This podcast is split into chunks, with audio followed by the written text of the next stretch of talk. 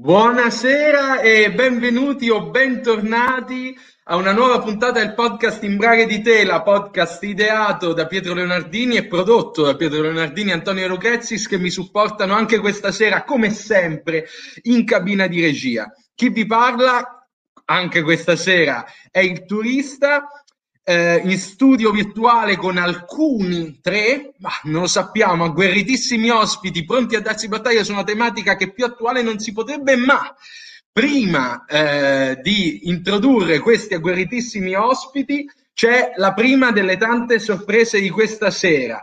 Uh, quindi senza ulteriori indugi vado ad introdurre senza la canonica formula di presentazione perché questa sarà appunto un'introduzione non canonica, il eh, sardo più agguerrito d'Italia, il mitico Leonardo Baggiani, nonché mio carissimo amico, per voi tutti Leo BGG7. Ciao Leo, buonasera. Ciao, ciao a tutti. Ciao Peppe. Ciao, dunque eh, Leo è un nostro grande supporter, molto contento di essere qui eh, stasera, la chat ti invoca. Leo, certo. ciao Leo. Eh, dunque, con Leo ora eh, bre- brevissimamente andremo a fare il punto su un piccolo pronostico sulle categorie principali degli, ehm, eh, de- degli prossimi Academy Awards, insomma i premi Oscar che eh, verranno assegnati la notte tra eh, domenica e lunedì. Dunque, abbiamo pronte delle grafiche, questo è un piccolo gioco, poi come sapete più in là parleremo eh, degli Oscar di quest'anno. Chiedo alla regia se può mandare già la prima grafica, questo è un gioco, vediamo chi ne indovina di più, facciamo il pronostico sulle categorie principali. Eh, la prima è appunto quella di... Eh, mi, mi, ah, prima mi ricorda la produzione che sì, possiamo contravvenire eh, alla regola del, della presentazione, ah. ma non a quella del brindisi. Dunque, io ho il canonico limoncello con me. Ti chiedo di far vedere cosa hai, anche tu. Io ho una bottiglia di Bullet Bourbon. Me coglioni, mi verrebbe a dire, benissimo. Dunque, uh, it's to you, kid, direbbe un nostro carissimo Humphrey esatto. Bogart. Giustamente alla goccia. Eh, un po' borghese questo Barbon, dicono appunto. Eh, quindi andiamo eh, con la grafica a schermo sulla prima categoria che è eh, miglior attore eh, protagonista. Ehm, una categoria che quest'anno sembra un po' scontata, Leo. Ah, sembra un po' scontata perché la, la candidatura di Bosman anche, insomma, non mentiamoci, anche visto il fatto della sua prematura scomparsa, sicuramente porterà voti, anche se, anche se non è, eh, insomma, non è priva di battaglia, perché Anthony Hopkins fa una grandissima prova in The Father e è comunque stato molto apprezzato e eh, gli altri tre, che secondo me sono un po' staccati, comunque hanno fatto, secondo me, una grandissima interpretazione. Io ci tengo a dire il mio preferito tra i tre è stato uh, Gary Oldman, che insomma ha fatto, ha fatto Interpretazione, leggo i cinque anche per i nostri amici che eh, ci, seguono, ci seguiranno in podcast su Spotify. I cinque sono Riz Ahmed per The Sound of Metal, Chadwick Boseman per Marenis Black Bottom, Anthony Hopkins per The Father, Gary Oldman per Mank e Steven Yeun per Minari. Dunque il nostro favorito,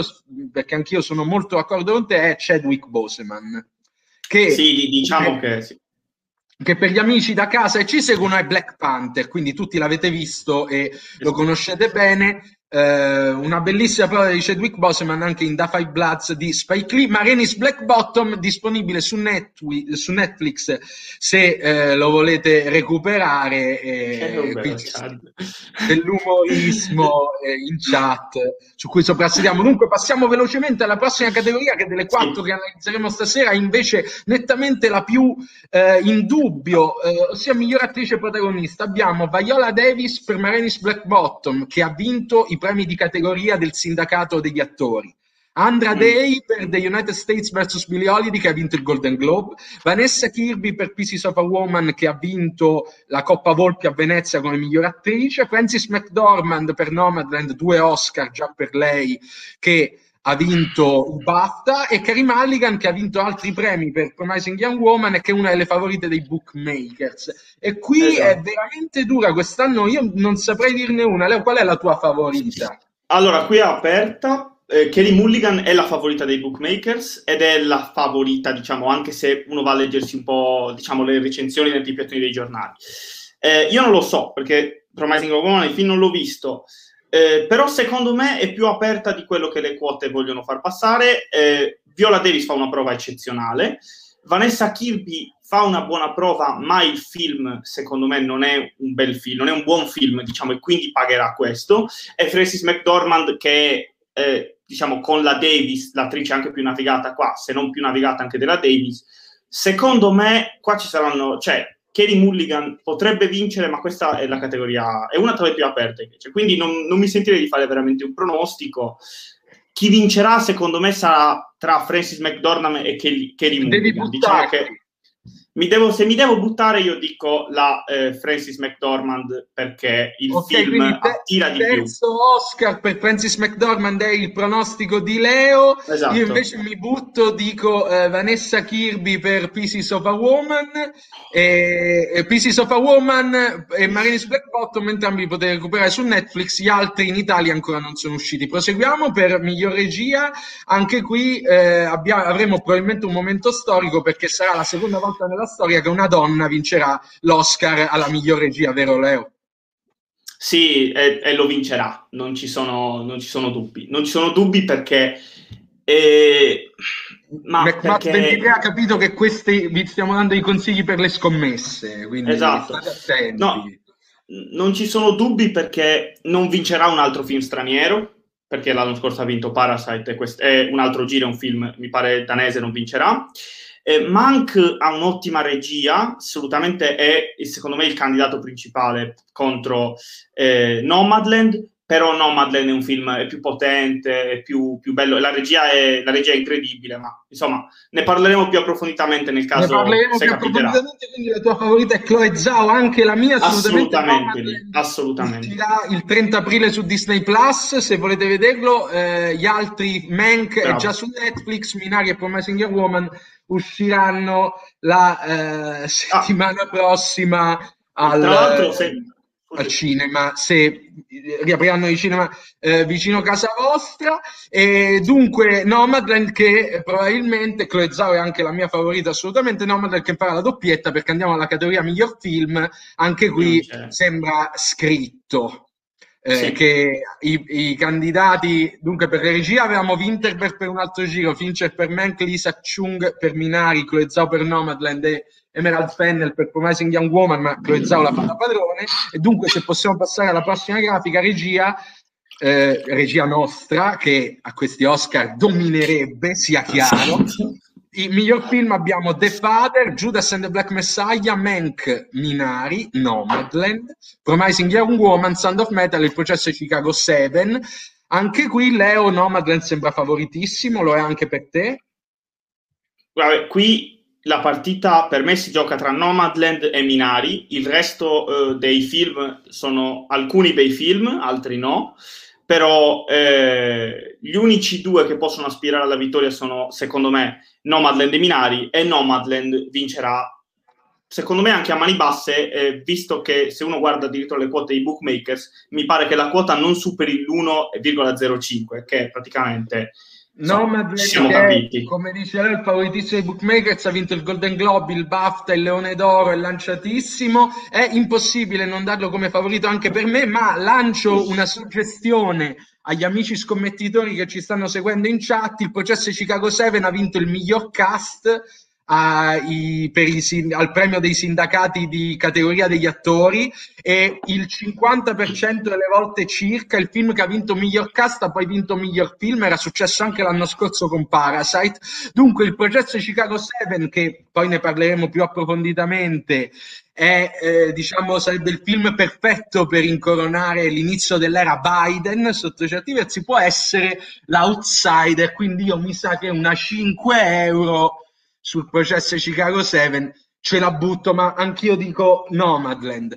Dunque, Leo, eh, a cui eh, ricordo non è piaciuto il processo di Chicago 7, ma di questo parleremo più avanti, siamo eh, lunghissimi con il tempo, dunque ti chied- devo chiedere se dovessi consigliare ai nostri spettatori due film da vedere usciti in Italia ad ora per questa notte degli Oscar, tra tutti quelli nominati, quali diresti? Due titoli. Allora, devo dire due titoli, io vi consiglio il film che vincerà il miglior documentario, che è My Octopus Teacher, eh, che è presente su Netflix, un film che se magari non vedreste in condizioni normali, ma ve lo consiglio, è la storia di un'amicizia tra un uomo e un polpo, e la trama è da qui, eh, guardatevelo.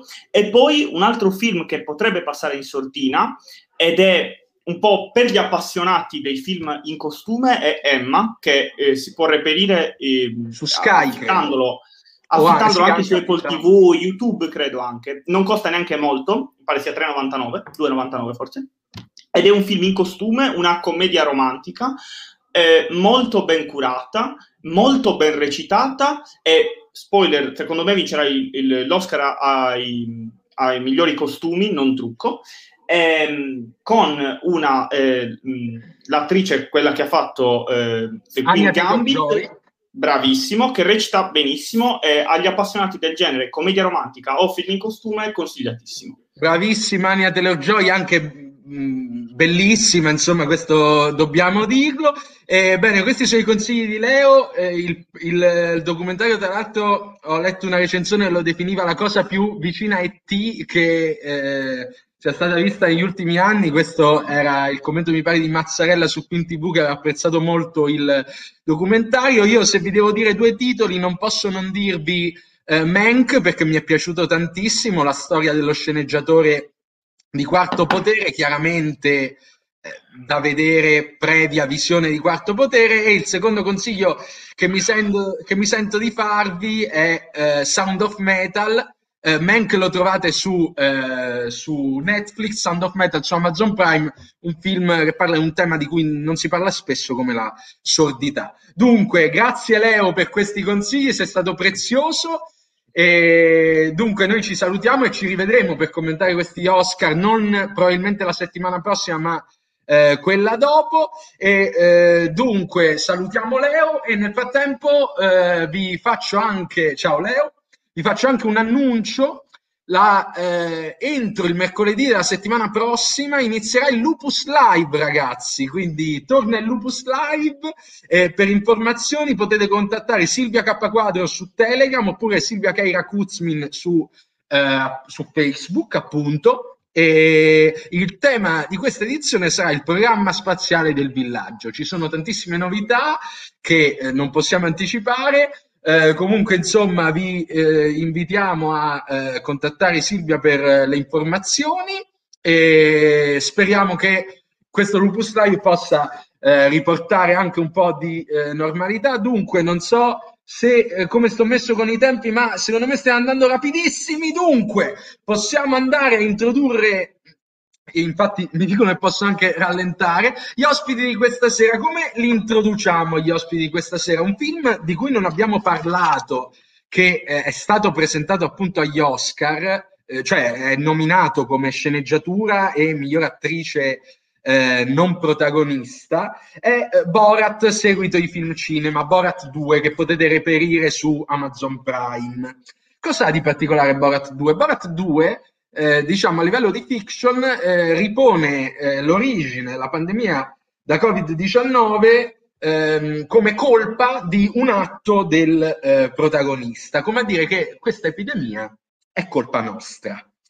E questo farsi carico letteralmente della catastrofe che stiamo vivendo, scrive il direttore Giulio San Giorgio su Film TV qualche mese fa, coglie perfettamente la filosofia del mondo neoliberista che abitiamo, in cui ognuno è costretto a essere imprenditore di se stesso eh, libero e dunque solo, abbandonato da ogni padre simbolico, che sia lo Stato sia il padrone, ognuno causa della propria vittoria o del proprio fallimento.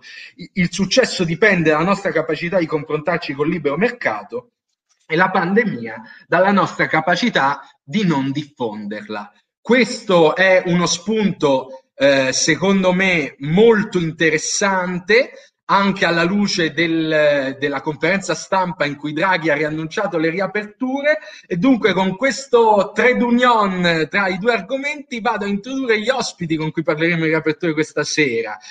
Il primo è un'istituzione del Dipartimento di Matematica, talmente istituzione che da quando se n'è andato da Pisa il Dipartimento non è ancora riaperto. Un uomo integerrimo, il trombettista più cool d'Italia, con la bestemmia più veloce del West e più lauree di Pietro Mennea, l'alchimista, il monumentale Martino Fortuna. Ciao Martino, ben trovato, è un piacere averti qui con noi. Grazie. Guarda, stavo sbadigliando, ma mi hai rimesso al mondo. Ti ho rimesso, vedi, vedi, noi siamo qui apposta e Martino, grande Martino, scrivono eh, dalla chat, scrivono, scrivono anche di, cose, insomma, subito fanno eh, amicizia con il nostro ospite, notano... La, la chat capelli. è la mia lingua, visto che, che qua dal vivo è meglio non, non esagerare. Giusto, giusto. E Martino, devo chiederti che bottiglia hai con te, ovviamente, da buon... un, un Oban a 14 anni che mi hanno regalato per una delle mie lauree. Ah, una delle tue molteplici lauree, benissimo. Eh, che credo che... ho avuto troppa occasione di bere ultimamente perché... Io credo alla regia, io chiedo alla produzione di segnarsi questo liquore di Martino che per la puntata finale potrà tornare utile. Dubito che qualcuno possa uscire con qualcosa di meglio. E non, non sto scherzando, segnatevelo. E dunque, Martino, se sei d'accordo e sei carico, andai a introdurre il prossimo ospite. Bisogna fare il, il brindisi o no? E ancora no, quello, quando li introduco tutti, se no sai, ogni volta poi io finisco lungo per terra. Dunque, il secondo ospite è un personaggio che nonostante la giovane età si è fatto strada nella polemica dell'aula studenti con un timbro cavernoso e un idioma, per dirla come direbbe lui stesso, pecoreccio. Soprannominato il buttero niente di meno che dal monta, eh, con uno stracotto sicuramente sui fornelli là dietro, il mouse Dixonotic sempre caldo, il mitico Enrico Berni. Ciao Enrico, buonasera. Ciao ragazzi, ciao a tutti. Eccolo il timbro cavernoso, Enrico sei carico e che Carino. bottiglia hai con te? Allora, con me c'ho un eh, Johnny Walker Red Label, trovato alla COP. Trovato alla COP come tutti sì. i migliori. Magari non farà concorrenza all'Oban di Martino, però Beh, lì, lì è, è dura fare, fare, concorrenza. La chat ti salutano, salutiamo eh, Noseda 08 che si è collegata, altra affezionatissima ascoltatrice. Bella Berni, scrivono, finalmente conosco Enrico Berni, sei una star Enrico, sei una star, ti, ti amano tutti. Ciao Lorenzo, vi voglio bene. Ok, molto bene, saluti a casa per te Enrico. Dunque, Enrico, se sei d'accordo, introdurrai il prossimo e terzo ospite di questa sera. Perfetto, e chiudiamo, ma chiudiamo davvero con un ospite amato dai più e odiato dai molti di... No, non è vero, odiato da nessuno, con le storie su di lui potremmo fare una puntata del podcast a parte. Eh, in questo momento vi basti sapere che questo è l'uomo che guardava il trono di spade a velocità 2 per mentre andava in bicicletta per le strade di Pisa, ragazzi. Con un inconfondibile accento siciliano un'ammirabile capacità di sintesi negli esercizi di ETA che sto apprezzando davvero molto, l'inimitabile Davide, e lo chiamano già dalla chat chat la bamba. ciao della manna. La oh. Ciao, ciao, ragazzi, ciao. Bellissima presentazione, turista. Tra l'altro sono felice che li correggi tu i miei esercizi dieta. Oh, bene, bene, siamo, eh, siamo, felici in due perché... Poi mi dai un feedback magari. sì, no, no, ma sono, il feedback è, è buono. Tra l'altro hai avuto la bontà di scrivere quattro pagine e io veramente perché no no ma ti assicuro che questo è un problema è un problema vero. Eh, Bargagnati mi ha fottuto un punto scrivono ragazzi qui eh, anche a me, eh, que- secondo me ha molto ah, anche a te l'avevo scritto eh, vabbè ragazzi mi spiace non me lo ricordavo. Qui addirittura chiamano la standing ovation o no. tutti che dicono oh, che ti osannano anche tu amatissimo eh, Davide, che bottiglia hai con te e quanto sei carico da uno ad arancia meccanica che è nella locazione? Allora, tue spalle. Sì, lo potete vedere dietro di. Allora, io per l'evento ho portato una corona, una corona extra per rimanere in tema e quando sono carico sono carichissimo, ma anche super emozionato, devo dire. Bene, bene, bene. Quindi, eh, Davide, siamo carichissimi. Dunque, eh, di solito saremmo a posto così, ma come tu sai, forse dobbiamo introdurre anche qualcun altro. Ragazzi, Davide annuisce dunque ora c'è l'easter egg signori l'ospite che non vi aspettavate e che sovvertirà mentre McMatt23 lancia accuse pesanti dalla chat sovvertirà gli equilibri già precari di questa particolarissima puntata. L'uomo che non ha paura di essere politicamente scorretto e che con il suo post di ieri ci ha fatto capire che sì è lui l'uomo giusto per la discussione di stasera. Con la voglia di portare a rischio tutto il depressive black metal che io purtroppo gli ho stoppato e la bacheca più infuocata di Facebook, l'imprendibile Francesco Ballini. Ciao Ballo, buonasera. Eccoci Ciao qua. ragazzi, ciao ciao ragazzi e ragazze, buonasera. Grazie per la bellissima presentazione. È stato un piacere. Ti devo chiedere anche a te che bottiglia hai con te, cosa che forse a Davide non ho eh, chiesto. Anche qui la chat è scatenatissima, ragazzi. Colpo di scena, pazzesco. Il capello più bello del mondo, scrive Radio Cartina. Eh, dunque, eh, che bottiglia hai con te, Francesco? Ma io ho qua una bottiglia di sidro con le more rosse e con lime, insomma, sì, sì, un po' una sciccheria così, insomma.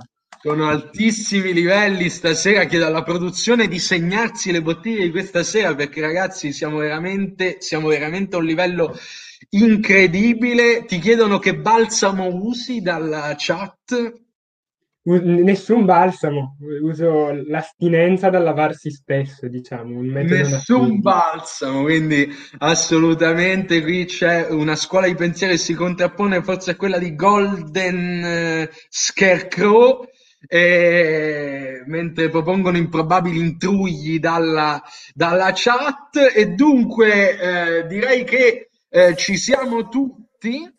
Eh, questo è bellissimo, sarà una puntata bellissima, ma eh, come sapete, prima di eh, iniziare la discussione che partirebbe dallo spunto eh, del collegamento, andiamo con il primo indizio del quiz Indovina il film, che, eh, di cui facciamo vedere brevemente la classifica che ha visto lo stacco importante di Lobby GG7 la scorsa giornata che eh, è arrivato a due punti sopravanzando Vincent Galgan, McMatt 23 e ehm, eh, Bodolo, ma hanno ancora queste pubblicità di recuperare e di recuperare per vincere, ricordiamo, il Blu-ray di Insection, il blockbuster di fantascienza che, come dico sempre, ha segnato, eh, piaccia o non piaccia, gli ultimi dieci anni. Qui c'è il Blu-ray e il disco di contenuti speciali, ormai lo conoscete, e dunque andrei con il primo indizio che eh, è introdotto da un video, dunque chiedo alla regia di far partire il video.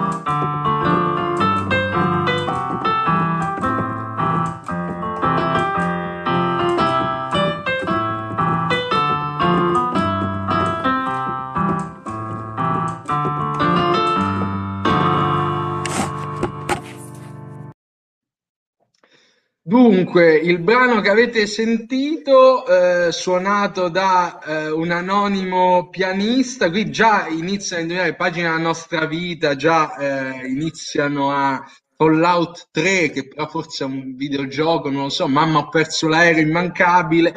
Eh, dunque, se possiamo eh, far vedere il... eh, il eh, com- è Casablanca, le mani erano nere, scrive giustamente Original ATP.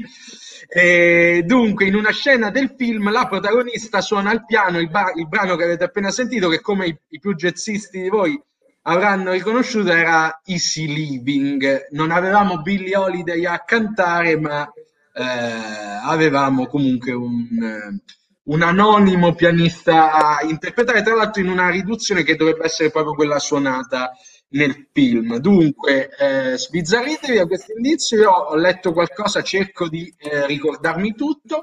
Direi che eh, siamo lunghissimi con il tempo, possiamo iniziare la nostra dunque discussione e la discussione inizia proprio dallo spunto che ho fatto prima. Quando Mario Draghi nella conferenza stampa della scorsa settimana ha eh, ufficializzato le riaperture, eh, ha iniziato dicendo che eh, innanzitutto però ha fatto un appello ai comportamenti che nel, nelle slide messe in rete dal governo sono indicati come sempre validi. Indossare la mascherina, lavare igienizzare spesso le mani e mantenere la distanza. Dunque, è un po' quello che si diceva prima, no? la responsabilità personale viene messa davanti a, eh, in qualche modo, il ruolo del decisore politico.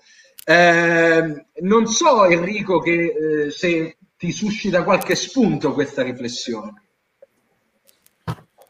Ma francamente mi sembra abbastanza normale, nel senso che chiaramente dall'alto si possono prendere tutte le decisioni possibili e immaginabili, ma se poi non sta, diciamo, al singolo eh, è del singolo diciamo, la decisione se metterli in pratica o meno.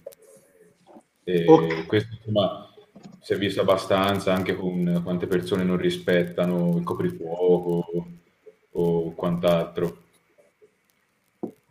Ok, dunque eh, la tua posizione è di eh, buon senso, però eh, d'altra parte, ehm, Martino, così, cioè, frappo, cioè, anche come scelta comunicativa, no? quella di aprire delle slide, aprire una, consisten- una conferenza dic- ricordando prima ai cittadini che loro devono stare attenti e tutto il resto, non è eh, diciamo un po' eh, facile da questo punto di vista, come a dire sì, però se voi state attenti in realtà si può anche fare questa cosa, alla fine se ci saranno problemi forse è un po' colpa vostra, mentre, eh, mentre eh, chiedo alla chat di eh, appunto esprimere il proprio parere, qui c'è già Frappa che scrive penso sia una strategia comunicativa, eh, Martina così? Sì, penso che sia da, essere d'accordo con Francesca, diciamo la cosa importante è che la gente si metta a mascherine e che stia lontana, quindi intanto li bombardi con, con queste cose notte e giorno. Eh, diciamo sul fatto che sia una cosa normale, boh, non lo so. Eh, il fatto che venga data alle persone la responsabilità, diciamo, fino adesso è stata più o meno frutto dell'incapacità di regolarle in maniera diversa. Nel senso, il, la responsabilità era data nella pratica alle persone, nel momento in cui venivano date una, tutta una serie di, di, di, regole fatte a caso con i piedi, immagino i, tutta la storia dei congiunti, eh, chi più ne ha più ne metta, c'era una caterva di, di, regole a caso e che nemmeno le forze dell'ordine poi erano in grado di, di, di, di non, non, riuscivano, non sapevano nemmeno loro cosa e quindi di fatto eh, nel, nell'iperlegiferazione quello che dovevi fare era tu singolo dovevi decidere dovevi assumerti la responsabilità di fare quello che rispettavi e ritenevi giusto.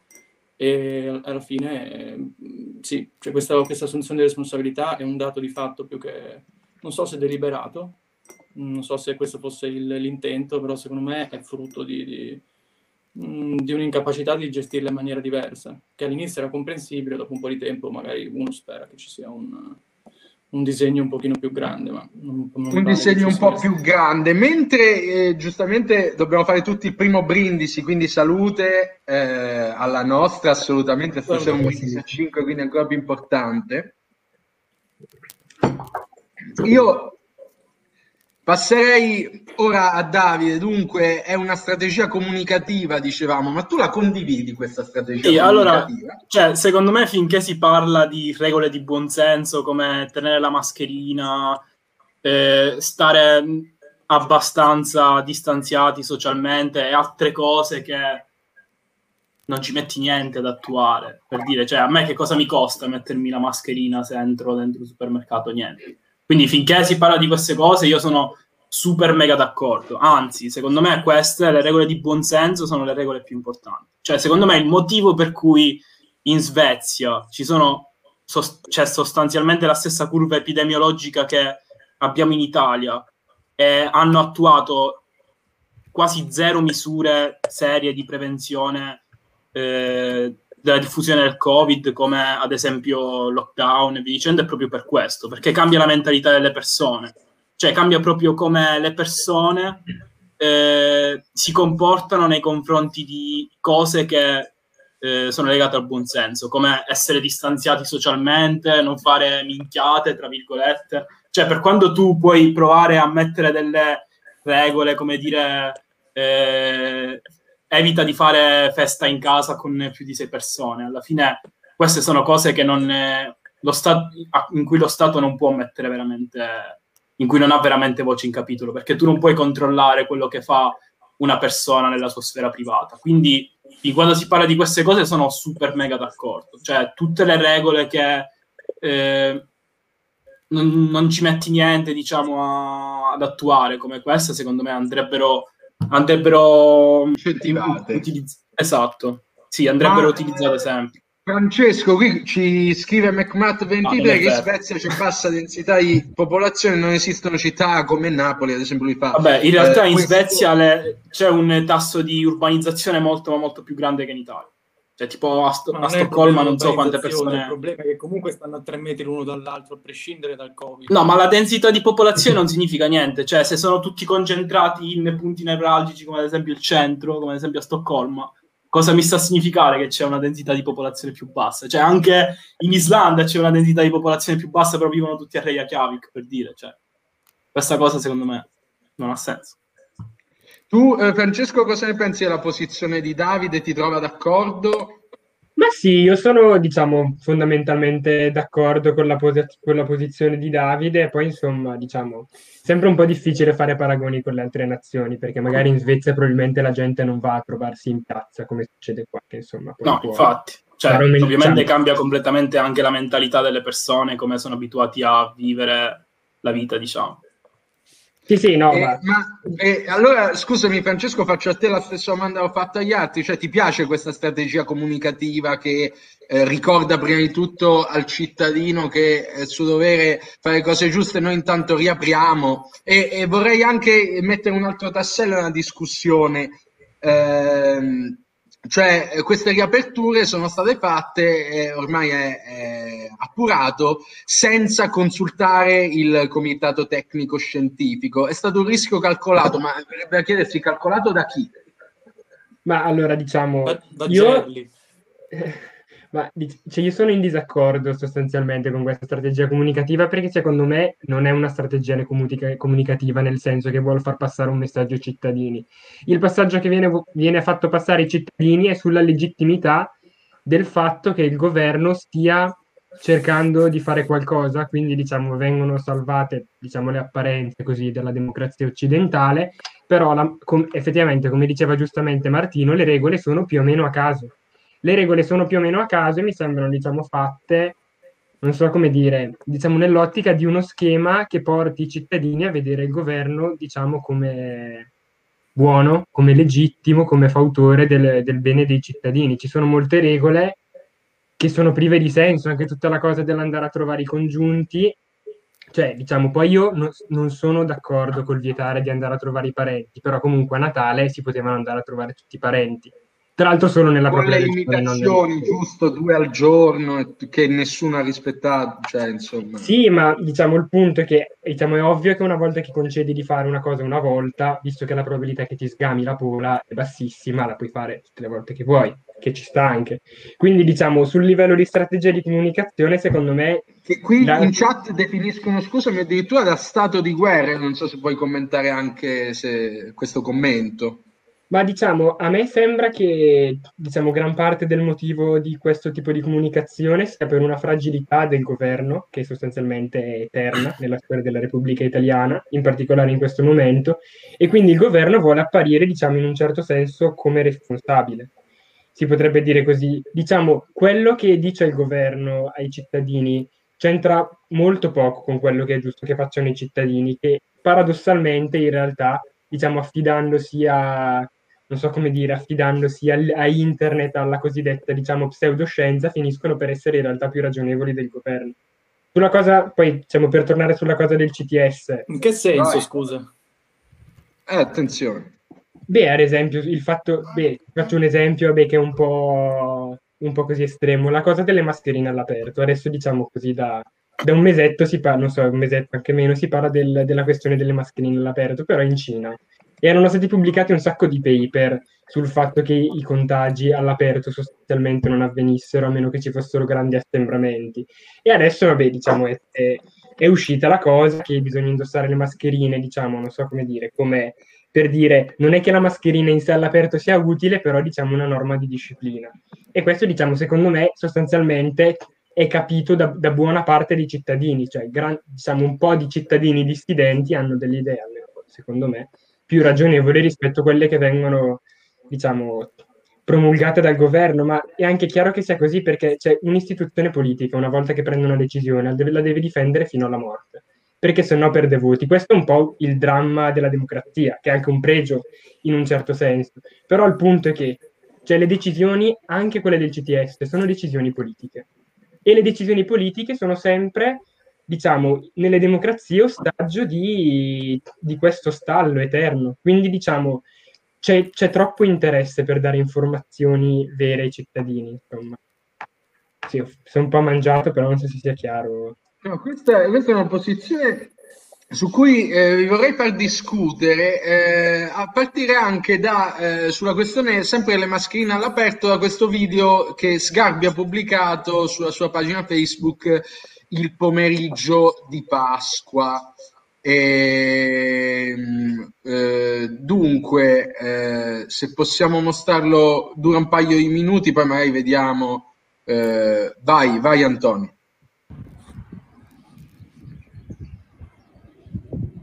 Domenica, vedete, questa è Pasqua. Sono le sei e mezza, la luce è meravigliosa, la temperatura è perfetta. Sono vicino a Montepulciano, sto andando a ascoltare una grande pianista, Gale Mai, e soltanto un governo di deficienti può tenere chiusa la gente in casa vedere la televisione mentre l'aria aperta è questa.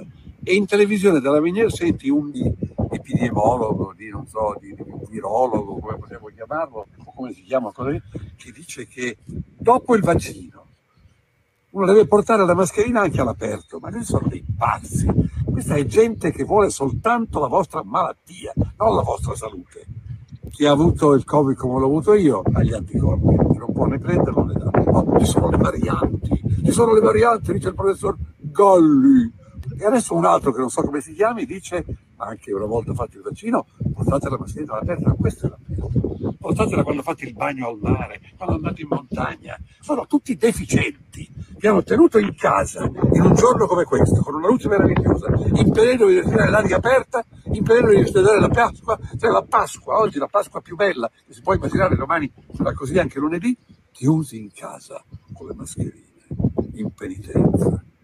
Questo non è un governo, sono degli idioti, peggio dei nazisti, che vogliono Ok, direi importi la anche stopparli, insomma. impongono qualcosa di assurdo. Chi porta la mascherina deve Comunque, insomma, alla fine invitava addirittura ad andare a conquistare eh, quel palazzo di stronzi, cito, quindi non posso essere querelato, lo dico per gli amici che, eh, che ci stanno ascoltando. Eh, ricordo a Bodolo che credo che Sgarbi sia uscito dal gruppo di Forza Italia e che ora sia indipendente al Senato. Ehm, eh, dunque, cioè, è dura, eh, questa era la linea comica, può essere. Qui eh, dalla chat dicono ma perché non sta muto, eccetera, però alla fine eh, su questa cosa, Francesco, in realtà ti trovavi abbastanza d'accordo, no? Il fatto delle mascherine Ma eh, io, so- cioè, io, sinceramente io sottoscrivo tutte le parole che ha detto fino a quel punto, quindi insomma non avrei neanche moltissimo da aggiungere. L'invasione del Ok. Parlamento secondo me è inutile, però diciamo che sarebbe soddisfacente da un punto di vista dell'ordine cosmico. E diciamo. anche Divano on the Sofa è d'accordo con te. Sei d'accordo anche tu, Martino?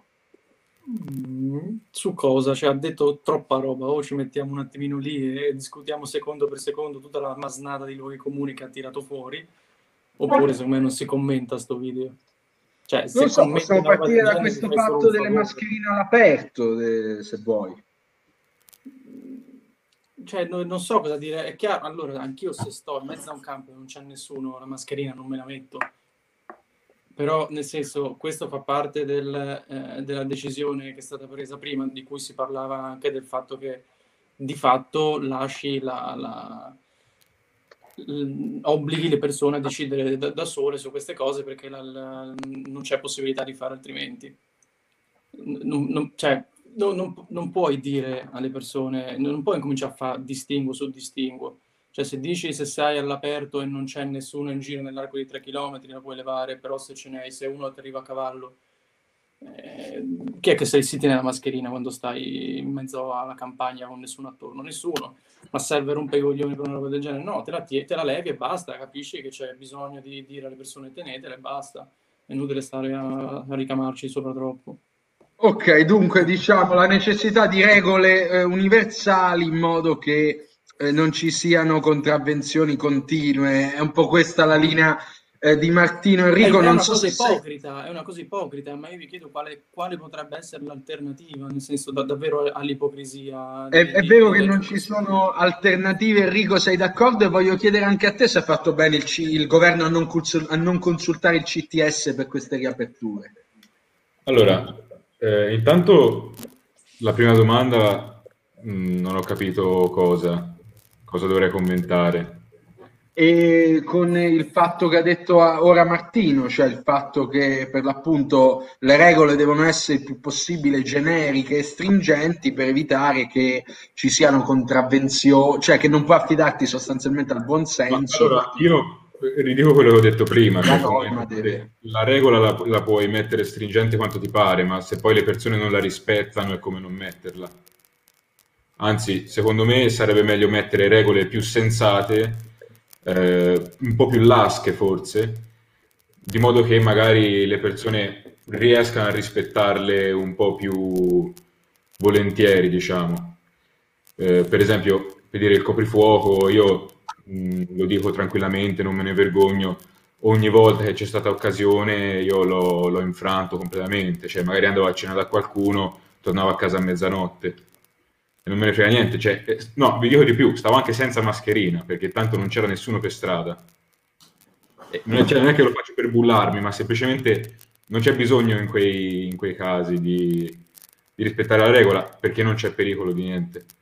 Quindi non lo so, eh, secondo me, ecco, è questo qui il discorso, che si può legiferare quanto, quanto si vuole dall'alto, però bisognerebbe anche tenere in conto che poi queste leggi devono o essere fatte rispettare o con la forza, mi sembra il caso essendo, insomma, non essendo nella Repubblica Popolare Cinese, mi sembra il massimo, o se no bisogna in qualche modo convincere i cittadini a rispettarle. E secondo Ma me quindi... regole stupide eh, non consultando il CTS, per esempio sul coprifuoco si era espresso anche in maniera, diciamo, poco favorevole, da quello che ho capito. Eh, non, diciamo che il CTS ha detto che il coprifuoco è sempre stata una decisione politica. Politica, ma tutte le decisioni sono politiche, ovviamente.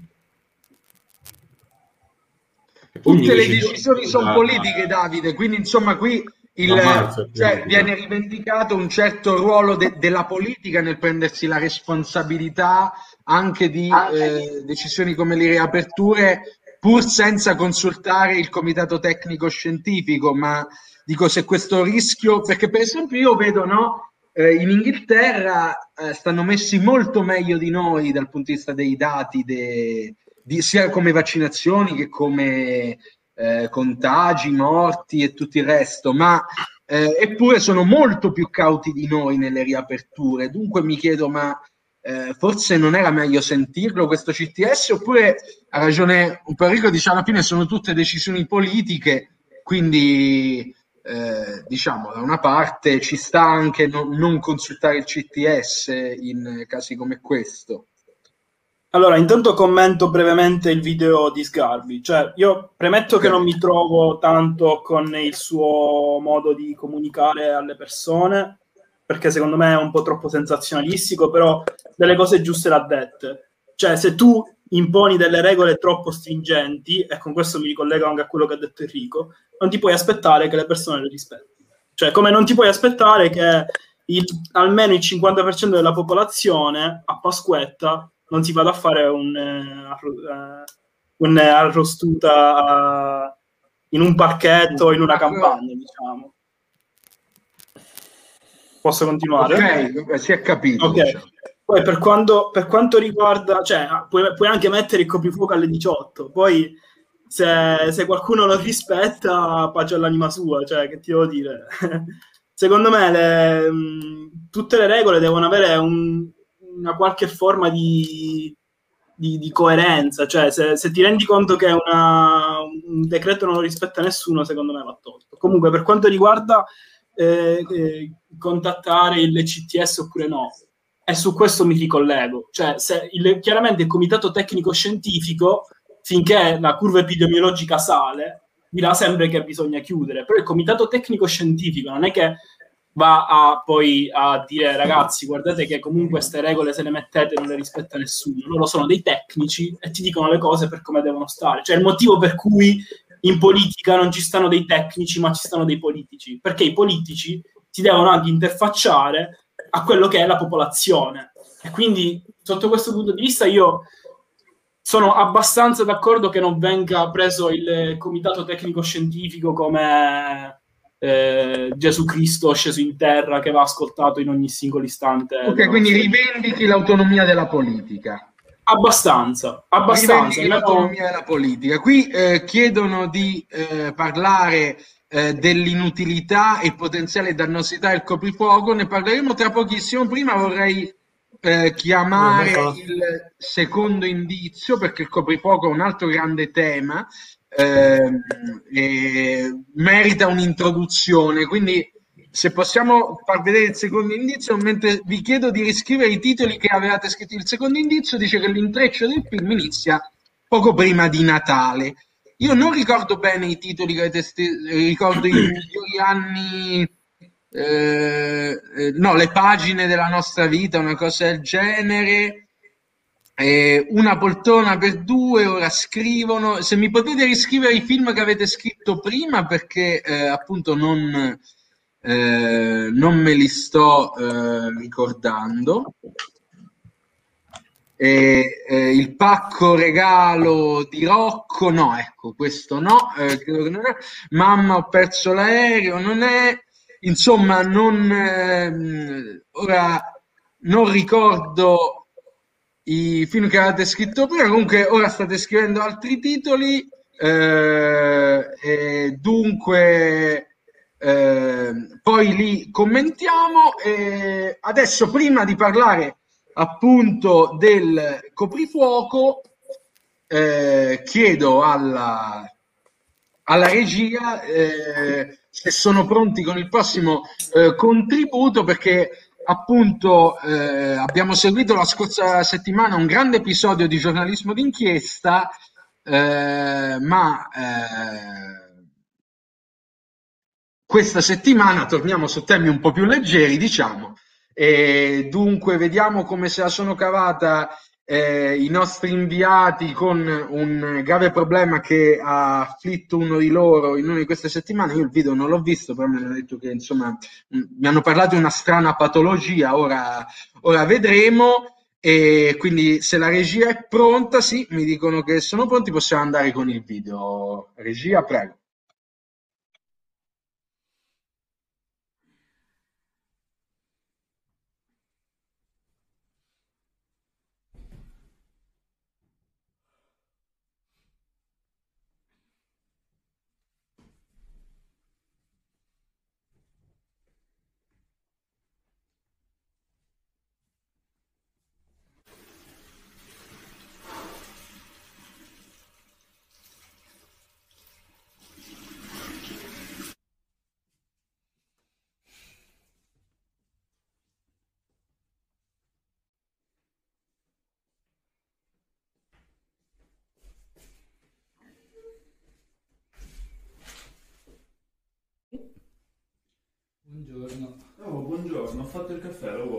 Grazie, sì, se mi versi, sai, no? Ma di nuovo? Eh, Come? ogni tanto, ogni tanto succede che la mattina mi sveglio così. Eh, però questa è l'ultima volta, eh. Eh, ma non so proprio, poi passa tanto, dai. Ma non c'è un modo per fartelo Non so passare così? che fa, poi- passa da sé. No.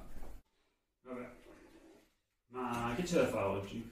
Ma no, nulla, c'ho, c'ho la fare lezione, solo che sai, anche eh, piccole cose Ma- da scrivere. Vuoi una mano? Così? Eh sì, grazie. Sì, sì. Vabbè, Eh, comunque, cioè, sì, te l'ho detto, secondo me dovresti farti controllare un po' così, cioè... Eh, ma, ma è una cosa che passa da sé, cioè... Ma, stessa ma ora che devi fare? Eh no, c'è, c'ho da... Oh, lavarmi i denti. Beh, quello ce la fai da solo, no? Eh, oddio, ci posso provare, però...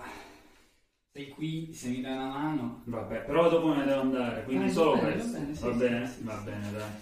No, grazie, eh, comunque. Guarda, però io cioè, voglio cambiare casa, non è possibile, una Mm. volta al mese così. Mhm. Ma poi... Proprio non puoi Mhm. fare nulla. Mm, mm, Mi sono fatto a niente. No, è incredibile, incredibile. Mhm. Vabbè. Ma è una cosa congenita? No, no, secondo me succede a tutti. Eh, ho capito. Che non è successo. No, no, a me no. Mai. A me no. Ah. Vabbè. Comunque, ora però me devo veramente andare e hai anche rotto un po' il cazzo, quindi... Eh, eh. Però cioè, ci avrei da... Insomma, No, allora, questo no. è tutta la mattina che No, no, no, no, no, no, impossibile, questo no. Eh, Tutto, però questo no. Questo no. Comunque, questa è vita, eh. Eh, guarda, così fa... No? Aspetta. Oh, sgrulla bene, mi raccomando che la nelle mutande... Se, se scopro che c'è un altro modo, mi suicido. Mi suicido. Non so che farci, dai. Eh, Grazie, un eh. fiume. Grazie. E allora vado a lezione, eh, dopo. Comunque dai, di questa cosa noi non ne parleremo mai con nessuno. No, no, no, non ti preoccupare, non lo dico a nessuno. Anzi, grazie ancora. Vai. Ah, giustamente questo, giustamente, sì. A Vai. dopo. Dai, Ciao. ciao.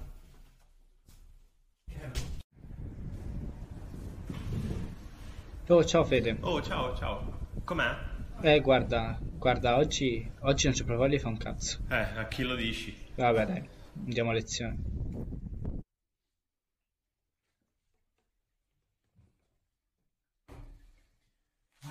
Mi date una cazzo di corda? Ehm, sì, diciamo, sì, eh, Io non ho ben capito, No. francamente. No, eh, vabbè, ma sapete, i nostri collaboratori sono... Va bene, comunque vedo che alla chat è piaciuto, apprezzano molto il montaggio. Apprezzano molto il montaggio. E... Bene, anche questo ragazzi, cioè noi non siamo nei circuiti giusti, ma se questo usciva a Los Angeles, eh, agli Oscar, eh, mentre chiedevamo a Martino di attivare il microfono, agli Oscar un, un paio di nomination, almeno per le categorie tecniche, magari se lo prendeva.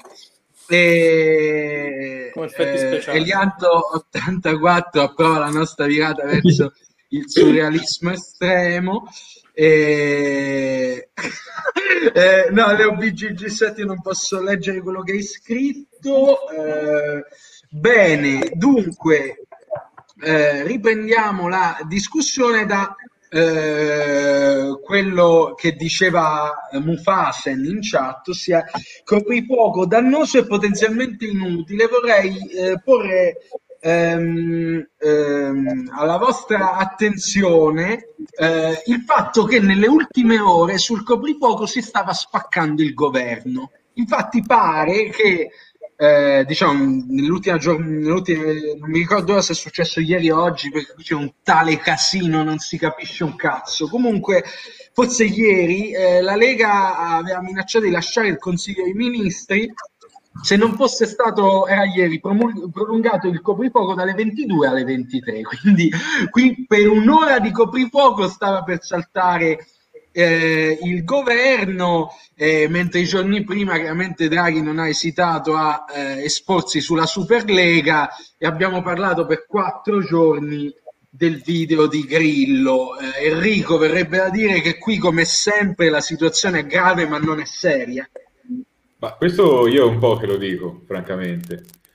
Però secondo me è meno, è meno grossa di quello che la fai. Cioè, in realtà, secondo me non, non si sta per spaccare proprio niente. Cioè, spe- cioè, soprattutto su una roba del tipo coprifuoco alle 22 o coprifuoco alle 23.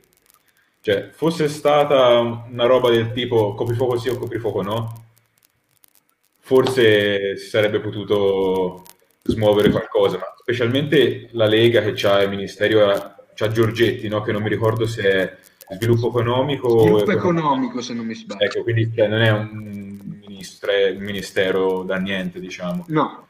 Quindi uscire dal governo così significherebbe perdere poltrone importanti, secondo me. Quindi secondo me non si sta spaccando proprio niente, è un po' un tira e molla che stanno facendo perché semplicemente dentro a questo governo ci sono tutti e ognuno vuole, ognuno tira la coperta dalla parte sua. Ognuno tira la coperta alla parte sua, quindi Poi, eh, sì. Se vogliamo parlare del coprifuoco, parliamo del coprifuoco, però secondo me non c'è niente, da, cioè non c'è granché da dire, cioè stupido e basta. Dunque, eh, secondo voi non c'è un tema politico dietro questa cosa? Quella della Lega era solo una mossa di facciata, non so se qualcuno vuole obiettare a questo. No. Io mh, mm, non sono così d'accordo, sinceramente.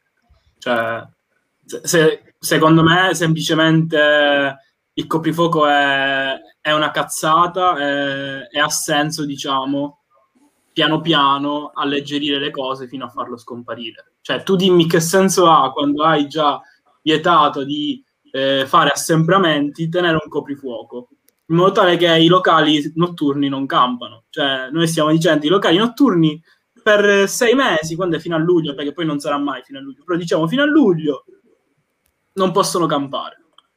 Quindi magari uno ha uno stipendio legato al suo locale che solitamente campa dalle 8 fino alle 4 di notte non, che poi la cosa perché io dico che è inutile?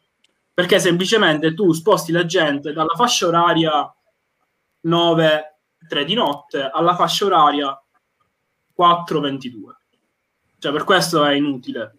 Cioè, basta andare ad esempio a Piazza Santa Caterina alle 6 di pomeriggio eh, di sabato e ti rendi conto che è come a Cavalieri alle 2 di notte. Col, con l'unica differenza che non puoi pisciare per strada perché sono ti vedi.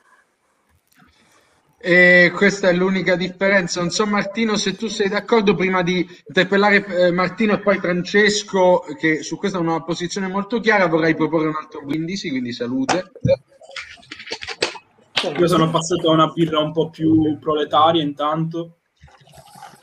Ci sta, non te ne faremo una colpa. Io sono passato al vinello, insomma, più, più italiano. Eh, no, cioè, non lo so, a me eh, allora, il, oh, intanto leviamoci le cose ovvie, così non, non, non si dice più nessuna responsabilità. Cioè, il, fatto, la, il, fatto che la Lega faccia queste cose e lo fa perché eh, poi c'è un tornaconto mediatico, nel senso è il suo gioco da, boh, da quando c'è Salvini, ne spara mille, si parla di lui e, e basta. Poi alla fine comunque il suo rendiconto ce l'ha perché fa, fa quello che ce l'ha più duro e via, e questa l'abbiamo detta. Sul fatto che magari non, non cade il governo, verrebbe da dire di no, però nel giro di due anni sono caduti i governi per la qualunque, quindi c'è lo stesso Salvini nel 2019 non doveva far cadere niente perché comunque era socio di maggioranza del governo e si è suicidato. Quindi, e quello è successo. Renzi non doveva far cadere questo governo, non si doveva andare da nessuna parte perché, oddio, Dio, ci sono questi soldi, se no del recovery fund, se no che facciamo? È caduto il governo di nuovo. Quindi io vedi mai che magari ci cade di nuovo il governo, non si sa mai, intanto. E, ehm, e poi, eh, cioè, è, inutile che stiamo a parlare del, della... come adesso quello che ha detto la Bamba, sposti le persone dal, dalla fascia oraria serale a quella pomeridiana. Se, ogni, se, vai a vedere ogni singola decisione che hanno preso ultimi, nell'ultimo anno, è chiaro che eh, ogni singola decisione è una stronzata. se mi, chiudi, se mi chiudi il ristorante, però mi fai andare su una metropolitana con 700.000 persone assieme, di per sé è una stronzata, grazie al cavolo, sì, è una stronzata. Però cioè, c'è da capire che c'è un coefficientino che si rapporta a quanto, a quanto le persone si muovono, indipendente da più o meno indipendente da quello che fanno. Chiaro, se vai a un concerto e ti e- e limoni il- quello che c'è vicino, te lo prendi di più il Covid. Però eh, si, si- cioè, si tratta semplicemente di abbassare la mobilità delle persone e i modi per farlo quelli sono. Cioè, cioè, devi dimezzare il tempo in cui questi stanno fuori e qualcuno la prende nel sedere. Cioè, in questo caso sono quelli della fascia serale. Eh, però l'unica cosa che, ris- che è risultata efficace è quella, cioè le persone devono rima- rimanere a casa. E, mm, cioè, eh, questo c'è da dire. È l'unica cosa su cui bisognerebbe puntare di continuo. Cioè, ci dispiace, però dovete capire che eh, bisogna rimanere a casa.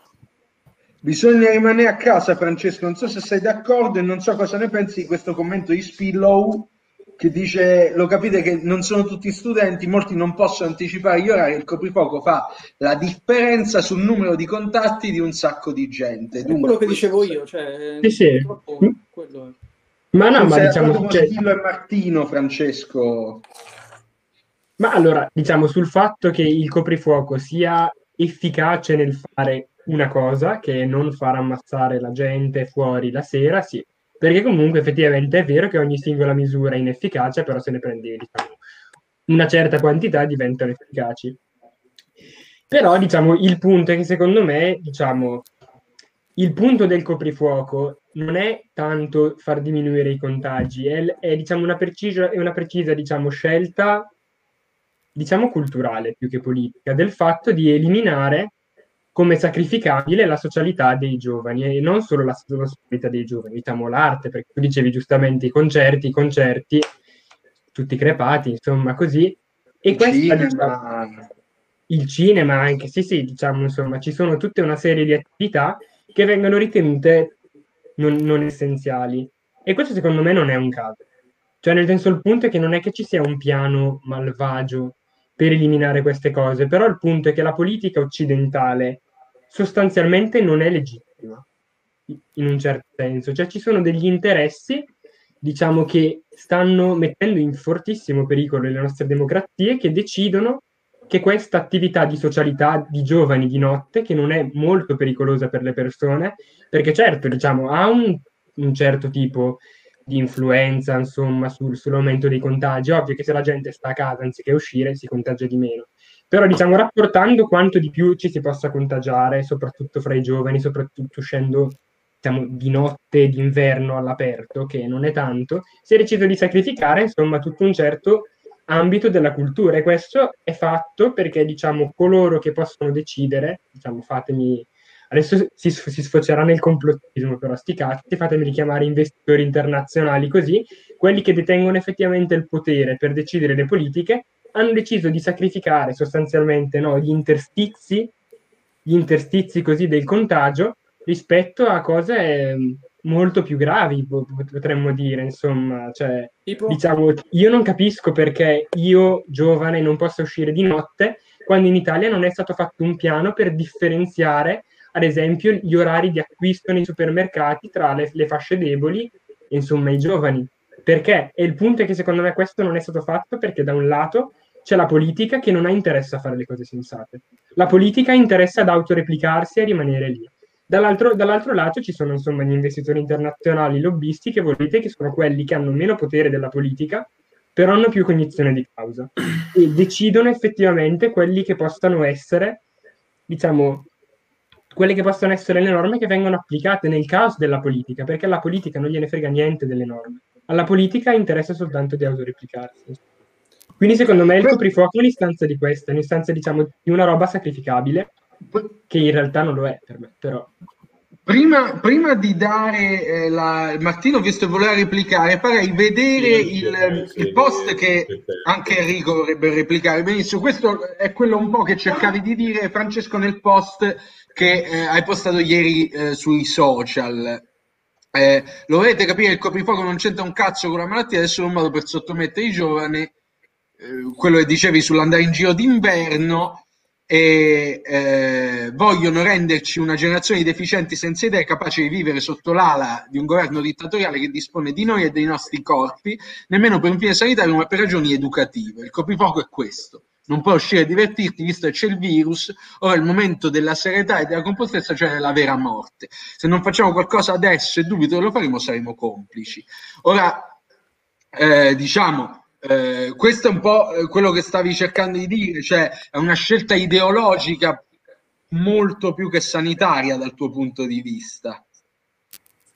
Sì, diciamo, cioè, più che essere una scelta ideologica, sì, diciamo che è una scelta ideologica, però diciamo non è fatta con fini ideologici, è fatta, diciamo, se vuoi con fini di mercato in un certo senso. Di Cioè, diciamo, interesse di gruppi, diciamo, di, di- di potere, insomma, di economico. sì. E non- eh, mi sa che prima voleva replicare Martino, poi Enrico. Sì, no, vabbè, eh, cioè, ok, l- l'ha detto lui alla fine, cioè, beh, non non è difficile perché chiudono i teatri ehm, e, e vanno avanti altre cose, perché i te- teatri non hanno potere contrattualistico, non hanno i soldi da mettere in campo, è inutile stare a smuovere grandi sistemi, semplicemente chi ha forza per fare pressione si fa riaprire e gli altri la prendono nel sedere, ma questa è la base di ogni tipo di, di ragionamento umano negli ultimi 2000 anni non mi sembra, cioè, poi questo post a me non sembra che dica questo, però, cioè, qua dicono voglio disporre del tuo corpo. A me non sembra che sia una regola di mercato questa, a me, cioè, nel senso, se leggo questo post, a me sembra che ci sia un qualche cosa dietro di, di- di diverso. Basta, questo lo dico. Non so se vuoi semplicemente che chi, chi, ha il modo per fare pressione eh, riesce a farsi riaprire, che ne so, mi viene in mente il calcio, che è uno sport che comunque è andato avanti. Eh, tant'è vero, cioè, l'esempio delle, delle, delle discoteche, se le discoteche in, in um, quest'estate, dove cazzo stavano, in, uh, in, in Sardegna, hanno riaperto, non si è neanche ben capito come, in base a quale legge, però hanno riaperto. Perché li hanno fatto fare? Ma perché lì giravano un sacco di soldi. Cioè, quindi anche, anche, il, anche il divertimento, eh, se, se c'ha pressioni, riapre. Cioè, Sì, no, E- posso fare una precisazione? Vai, certo, no, certo. ma diciamo sui nostri corpi è perché alla fine, diciamo, impedirmi di essere fisicamente in un posto è disporre dei, dei corpi delle persone. Diciamo, questo era, sì, era un po' effettivamente esagerato, però sì, è un- è un- cioè, nel senso, sì, vabbè, ok. Cioè è esagerata la figura, diciamo, però sì, sì, vabbè. Enrico, prego. Io quello che volevo dire era, diciamo, rispondere un po' al commento che ha, ha fatto Spillo, che è stato evidenziato qualche minuto fa. Secondo me c'entra abbastanza il, il punto della E questione. ricordiamo per eh, i nostri spettatori che si siano collegati solo ora, era sul fatto che il coprifuoco serve a ridurre gli orari in cui le persone possono uscire perché non tutti hanno la stessa disponibilità di orario e così riduci la circolazione. Prego. Esatto, cioè secondo me da un certo punto di vista questa cosa è vera e rende il coprifuoco un minimo efficace nel- nell'eliminare, diciamo, dalla strada di sera quelle persone che non possono eh, spostare i propri orari perché magari alle 6 lavorano e quindi eh, non possono andare a farsi una birra all'orzo alle 5 e mezzo. Però è anche, diciamo, il, il grosso problema del coprifuoco, cioè che secondo me come rapporto costi-benefici è molto sbilanciato dalla parte dei costi, nel senso che è una cosa che rompe i coglioni, perché da noi a tutti quanti non poter uscire di sera, eh, cioè banalmente non posso nemmeno andare a cena da qualcuno. E, eh, è una, una misura che alla lunga stanca, senza poi, secondo me, davvero portare grossi benefici eh, in termini di riduzione dei contagi, visto che io ora mh, non sono qui da una vita, sono qui da tre anni, però tutte le volte che sono uscito io non è che vedevo 35 anni o 40 anni che tornavano dal lavoro, cioè io vedevo universitari. Quindi molto semplicemente invece di ridurre il problema lo stai so- solo spostando indietro, però a costo di pratica non dico ribaltare la vita di un sacco di persone, ma quasi. E questo secondo me è, un problema, perché così E- le persone si stancano prima e iniziano a, a disobbedire, diciamo, alle, alle regole prima del E, dovuto. e sei d'accordo con eh, l'opinione di Francesco, cioè eh, che più che con la malattia sia un modo per sottomettere i giovani in qualche modo? Ma guarda, io ho un'opinione abbastanza chiara su questo, cioè, secondo me da, un anno a questa parte sta venendo fuori davvero la, la- la- la gerontocrazia di questo paese, veramente, cioè, che ormai è, è su- a tutti i livelli proprio. Cioè, mi devi spiegare perché io non, non posso andare a cena da te, fai, però le chiese sono aperte e a Pasqua facevano la Via Crucis e facevano la veglia e facevano la lavanda dei piedi. Cioè, le chiese sono aperte, le chiese, cioè che sono dei, dei parallelepipedi dove si ritrovano le vecchie, che sono per definizione la categoria più a rischio in assoluto, dove il requisito per entrare è intingere la manina, non so se si vede, la metto a favore di camera, in una pozza stagnante e poi spalmarsela in faccia, dove per motivi liturgici bisogna toccarsi. Anche se il, eh, diciamo, la liturgia è cambiata, nel senso che ora il segno di pace si scambia così. Questo per correttezza verso gli amici che ci seguono. E... Mi mordo le labbra perché anche fare l'alternativa così, insomma, però- qualcosa del Eh, quello non è, quello non è una, quello non è, cioè, geron- cioè, non è, non è la classe politica che spinge per questa cosa, eh, sono proprio gli italiani, cioè, se tu provi a dire gli italiani... Sì, "Ah, sì, ma cioè, è un paese- questo non è un paese per giovani. Folli, ti ritrovi le vecchie... Non è un paese per giovani. Ma no, eh, per quanto mi piacerebbe fosse il contrario, eh, ma cioè, purtroppo... Sì, assolutamente, ma, cioè, ma anche, cioè, se senti, chi senti senti, eh, anche per dire a fine ottobre scorso, quando insomma riniziavano a salire i contagi, la colpa era, era dell'estate, la colpa, no? Che erano state allentate le misure, i giovani erano, erano andati in giro e due mesi dopo c'erano i numeri in salita con un virus che ha un'incubazione di due settimane. Mi sembra abbastanza normale, no? Che si presenti due mesi dopo. Ma que- que- quella, è colpa de- quella è colpa dell'informazione e, de- e di chi gli dà informazione all'informazione. Cioè, senso, basta fare un conto, cioè, prova, cioè, un numero, è davvero è un, po', è un po' di probabilità. Cioè, quante interazioni ci sono giornalmente in, un- in una città? Cioè, una città come Roma che fa 8 milioni di abitanti. Però io vedo quante, in lockdown vedo tre persone, che, che ne so, i miei inquilini, la- la- più la vecchia che va a fare la spesa. In una, una giornata normale invece scambio interazioni più o meno a rischio con 50 persone fai 50 per 3 milioni, oh, anche se è uno lo sfigato, cioè anche se un'interazione ehm, eh, sfigata c'è su 100.000, fai tu il conto, fai 50 per 3 milioni, oh, è così che vengono fuori le robe. E come fai a limitare una roba del genere? Eh, non c'è un modo. Se te la sei pigliata al bar, se te la sei pigliata in metropolitana, se te la sei pigliata a scuola, oh, e i numeri quelli sono. Cioè, Sì, però cioè, capisci anche che ora io non- non voglio fare, cioè non voglio dire una coglionata, non voglio dire che ammazza solo i vecchi, però diciamo ci sono categorie ben più a rischio di altre. Però statisticamente è vero quello che dici. Che? Sì, Che ammazza solo i vecchi. è vero. Però si può affermare in maniera incontrovertibile, cioè se Però- muore un quarantenne ogni milione di persone ammazza solo i vecchi. non muoiono solo i vecchi, ok? Ci sono persone che Ma rimangono non possiamo continuare a parlare di sta roba. Cioè, e, e lo sappiamo tutti vecchi, ma Però ci sono categorie che sono ben più a rischio di altre. E queste sono le categorie che andrebbero Sì, salvaguardate. però scusami Enrico, ma eh, a questo punto però eh, se il contagio passa dai giovani a- alle fasce più anziane della popolazione, cioè è voglia parlare di gerontocrazia, però non puoi dire sti cazzi. No, ma io non sto dicendo sti cazzi, eh. Dici ingabbiamoli, dici che stanno in casa. No, no, non dico nemmeno ingabbiamoli, perché ci hanno già provato e hanno visto che non funziona. Cioè, sto dicendo magari certe robe evitiamole. Cioè, la Via Crucis eh, si guarderà in televisione. Ma quella a prescindere, cioè quella... Vabbè, E questo poi dovresti vedere la via su cui fanno la via Crucis. Io a piedi non la faccio perché mi stendono, sti qua, infatti sega. C'hanno... Qui eh, Francesco Frappa dalla chat chiedeva perché eh, sono interessati a sottomettere i giovani riprendendosi al tuo posto. Non so se vuoi Scusate, risponderle al volo. entro così a gamba tesa, mi dice Morandin che ammazza solo i vecchi ma riempie le terapie intensive anche con altra fascia età. Sì, è quello che stavo Sì, eh, dicendo. cioè, esa- il- Cioè, quello che stavo dicendo io. Cioè, non è vero che ammazza solo i vecchi, hanno problemi anche tante altre fasce d'età, però ci sono fasce d'età che sono ben più a rischio di altre. E questo è un fatto. Ma io non, cioè, noi abbiamo le statistiche su quante persone che hanno meno di 30 anni finiscono in terapia intensiva. Eh, poche ma non zero.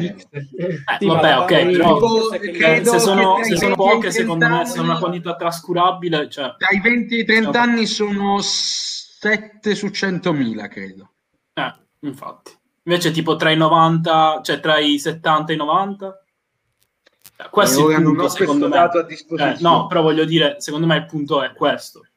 Non è tanto, cioè io sto dicendo, magari una persona su 1000 che a 30 anni si prende il Covid si ammala, però se invece una persona su 2 che ha 80 anni si ammala, significa che le persone che eh, rischiano di eh, No, ospedalizzare questo sono è invecchi. chiaro e non è, non è in dubbio. Quello che eh, stiamo dicendo è che eh, la- queste norme, come si è detto, eh, e quello di cui stava parlando anche Francesco prima, è che colpiscono i giovani, lui diceva anche proprio per motivi ecolo- e- e ideologici, oltre la, eh, il contenimento della pandemia. E a tal proposito, Francesco, c'è Frappa che ti chiedeva perché secondo te c'è questo interesse a, eh, a che scopo sottomettere i giovani? Dice una domanda sincera. Beh, questo è un domandone, insomma. Io non ho, non ho- sì, onestamente, io non ho una risposta definitiva, diciamo almeno idealmente, a questa cosa. Bah, diciamo, non, non mi è molto chiaro, diciamo, ci sono alcune ipotesi che potrei dare, insomma, così, un po'.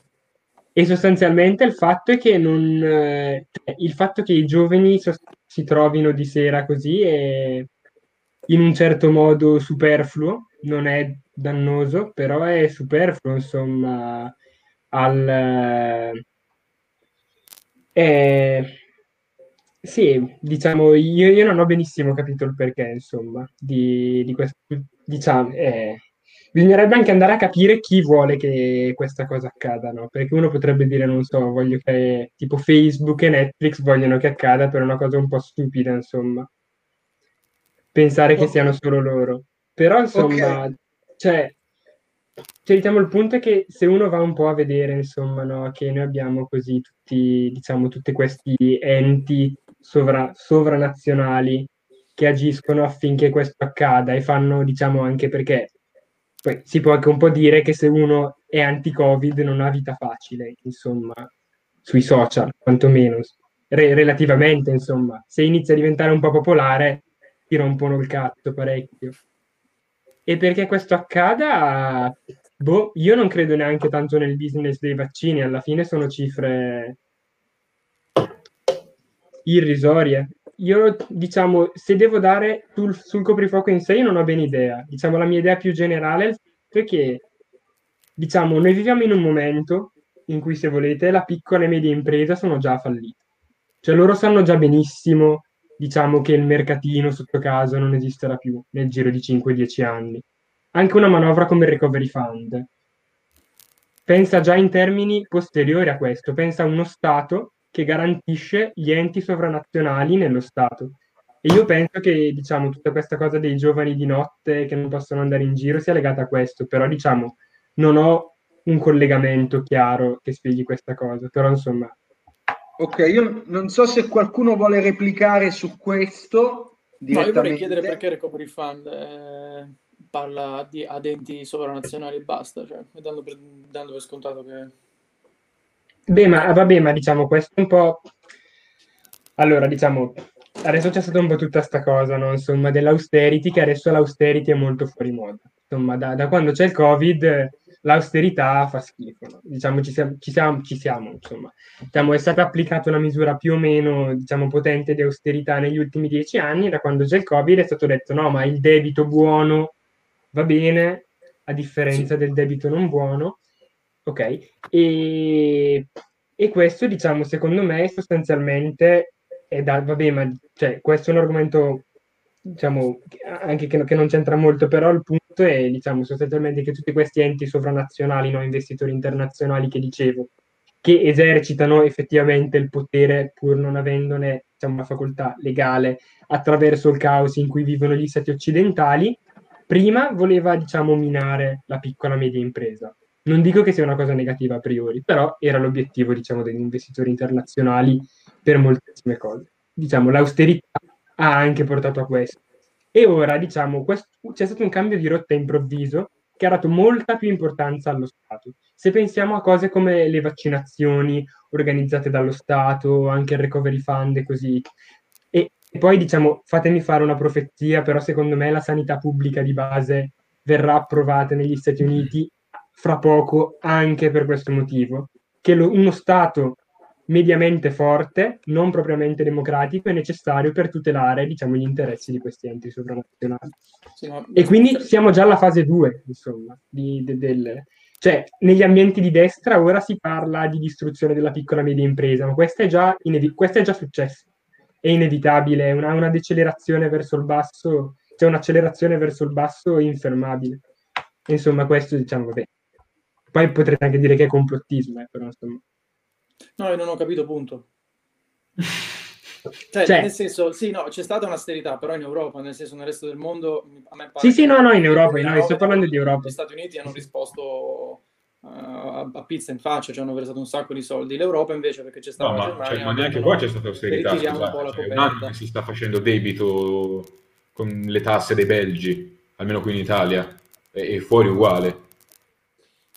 Cioè, non, c'è, non c'è stata austerità assolutamente, né in Europa né fuori. Quando? Forse sì, negli ultimi dieci anni, forse qua in Italia, ma perché No, no, c'era... in Europa, in cioè, Europa tutto. hanno tirato la coperta. Cioè, o si tirava la cinghia o si faceva la fine della Grecia. Eh, Io sì, tornerei un pochino, scusate, Sì, sul, sul tema delle... Scusate, io vi riporterei un attimo sul tema delle riaperture, cioè l'OBGG7 chiede cosa perdiamo nel chiudere, cioè ci guadagniamo un calo della mortalità soprattutto nelle fasce più anziane della popolazione, questo è quello che scrive l'OBGG7 come potete leggere da qui, ma ragioniamo su quanto perdiamo, va fatto un rapporto costi-benefici. Davide, lo facciamo questo discorso? Secondo me i costi sono molto elevati perché tante imprese come ad esempio le palestre, i locali, i pub se la stanno passando malissimo. I benefici quali sono? Basta guardare la curva epidemiologica. Cosa cambia tra chiusure e aperture? Cambia qualcosa, ma non così tanto. Cioè io mi sento di dire che secondo me se le palestre fossero rimaste aperte sarebbe, non sarebbe cambiato niente. Per dire. Sono bel luogo, mi sembrano un luogo di contagio le Ma palestre. secondo me è un luogo di contagio più importante, ad esempio le metropolitane, però quelle non le puoi chiudere. Quindi tu mi vuoi dire che cambia così tanto tenere aperte le palestre e le metropolitane, cioè tenere chiuse le palestre e le metropolitane aperte? Secondo me, ripeto, secondo me queste chiusure fatte a metà non servono a niente. Le Però, chiusure Franza, che veramente servono sono quelle fatte Fra, bene, come sono Mao. 400 morti al giorno, però, cioè non è Sì, ma proprio- secondo me ce ne, ce ne sì, ma c'erano 400. Allora, quando hanno messo il, eh, la zona rossa nazionale in tutta Italia, si è veramente fatto qualcosa? Cioè, la curva epidemiologica è veramente calata così tanto? No. Beh, la, Ma sembra- si chiama curva esponenziale, se siamo rimasti uguali vuol dire che... La no, ma eh, anche, anche ad ottobre, però c'erano le zone gialle, le zone. Però, cioè, da lì non è che sia cambiato così tanto. Quello che voglio dire è da eh, novembre a adesso non è cambiato veramente così tanto. Questo voglio dire. Cioè, se lasci la zona gialla e, e lasci la zona rossa, non è cambiato così tanto. Secondo me questo è Perché la gente difendibile. continua ad uscire, cioè finché la gente esce, finché la gente non rispetta i decreti, le normative, eccetera, eccetera, è inutile imporre. Così danneggi soltanto l'imprenditore che, ad esempio, ha una palestra, ha un locale notturno e così via. Cioè, prima di tutto, la gente, prima di tutto ti devi assicurare che la gente rispetti le leggi che tu metti. È il motivo per cui in Germania si pensava di fare un lockdown. Alla fine la Merkel ha deciso di abolire, non di abolire, come si dice, di non farlo questo lockdown per il semplice fatto che la gente ha iniziato a, a- a manifestare perché questo A lockdown non l'avrebbe rispettato nessuno. in Germania. Come? A me risulta che Non ho hanno fatto sentito. mesi di lockdown in Germania. Sì, poi ne volevano fare un altro e non l'hanno più fatto. Sì, però cioè, ne avevano già fatti tipo tre prima. Eh, ok, lui però credo, dicendo- Davide credo stia parlando dell'ultimo di cui si era discusso qualche Sì. settimana fa, eh, ma eh, il punto è, eh, Enrico, che qui eh, tra chiudere o non chiudere anche ballassero, dico una cosa terribile, 50 morti al giorno, ma noi veramente stiamo dicendo, vabbè, non cambia tanto alla fine. Eh, qual è la tua posizione su questo? La mia posizione semplicemente è che dipende da chi sei, se cambia tanto o no. Cioè, No, dipende ok, se parli da, da Nei panni, chiaramente, no, vabbè, chiaramente io eh, ti chiedo nei panni del rapporto del decisore politico che deve prendere queste decisioni. Beh, eh, io ora mi sembra che sparo un dato a caso, però eh, se andate sul, eh, credo sul sito dell'Istat o dell'Inps ci sarà, insomma avevo sentito questo, c'è un milione di nuovi poveri assoluti da, da marzo 2020. Cioè, Nuovi in un assoluti vuol anno. dire... Come? Dici, intendi nuovi in un anno in più dell'anno scorso netti. Esatto. Ok. Un milione di poveri assoluti. Ora, io mm, non voglio fare lo stronzo e tutto quanto, però que- cioè, questi sono numeri pesanti perché sì, un milione di nuovi poveri assoluti, ok, però quante altre persone hanno avuto un grosso colpo, magari non finendo nella povertà assoluta, ma rimanendo sulla soglia, magari finendo in povertà relativa.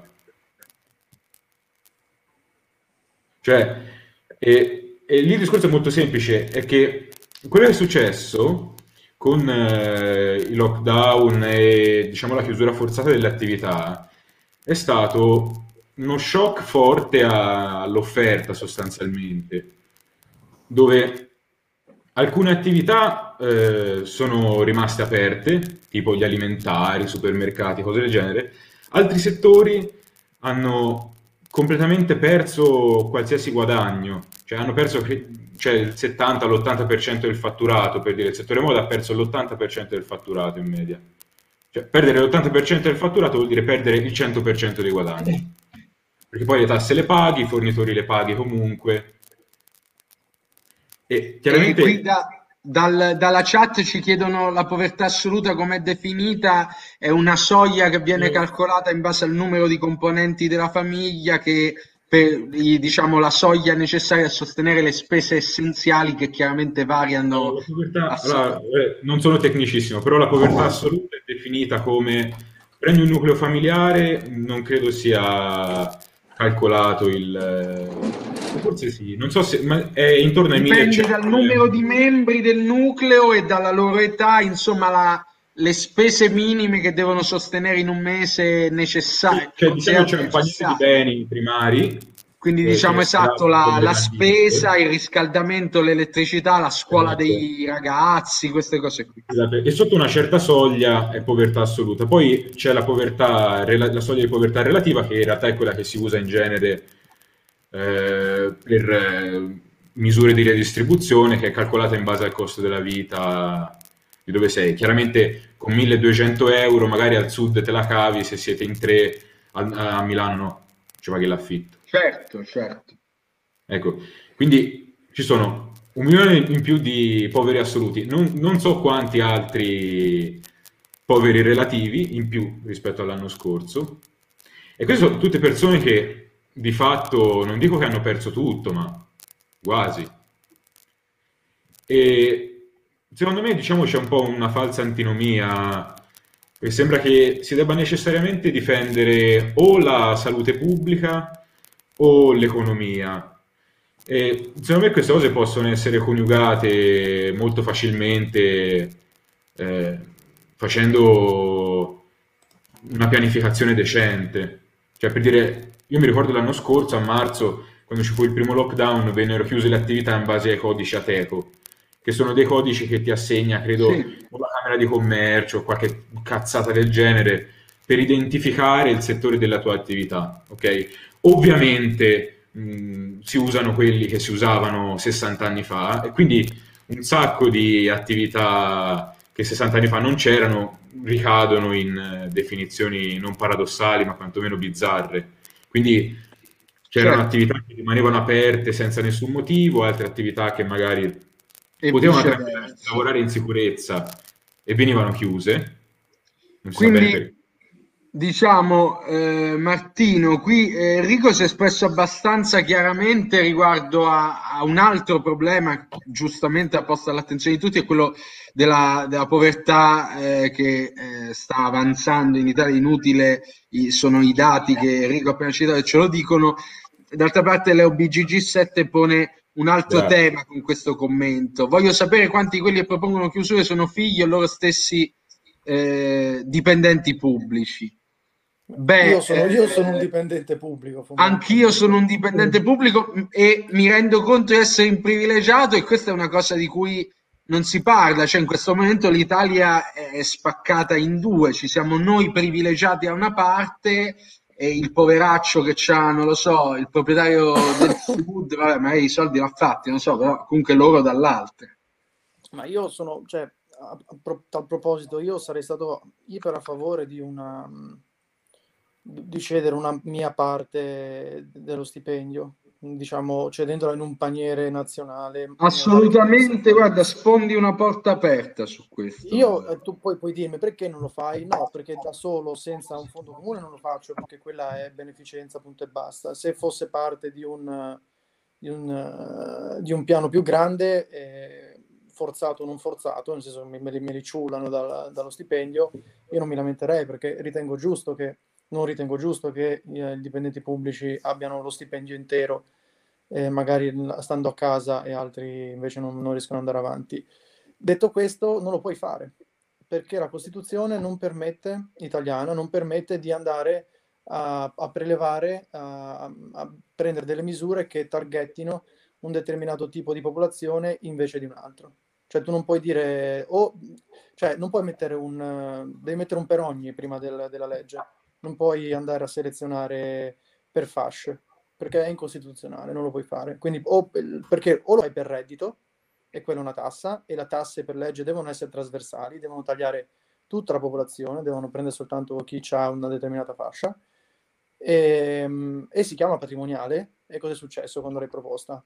Vieni giù cielo per pigliare il- quanto voleva pigliare. Incredibile, essere 2%. ancora un tabù in Italia. Vabbè, lasciamo perdere. Questo 2% Sì, sembrava che, che poi, allora, nel senso, io capisco perché, cioè, lo dicevano, sopra i 500 mm, mila euro di patrimonio, fa ridere, cioè, c'era anche Zero Calcare che aveva preso il Drago Smaug a parlare di questo, che diceva, non te crede, chi se la passa meglio sono quelli che, che non c'hanno niente, che si sta poco, arriva a patrimoni un pochino più grandi, che ne so, c'hai una casa di famiglia, te muore la nonna e prendi la casa della nonna hai uno stipendio, magari due stipendi, stai bene, mica se stai bene, però ci è arrivato a 500 e, e devi dare un sacco di soldi.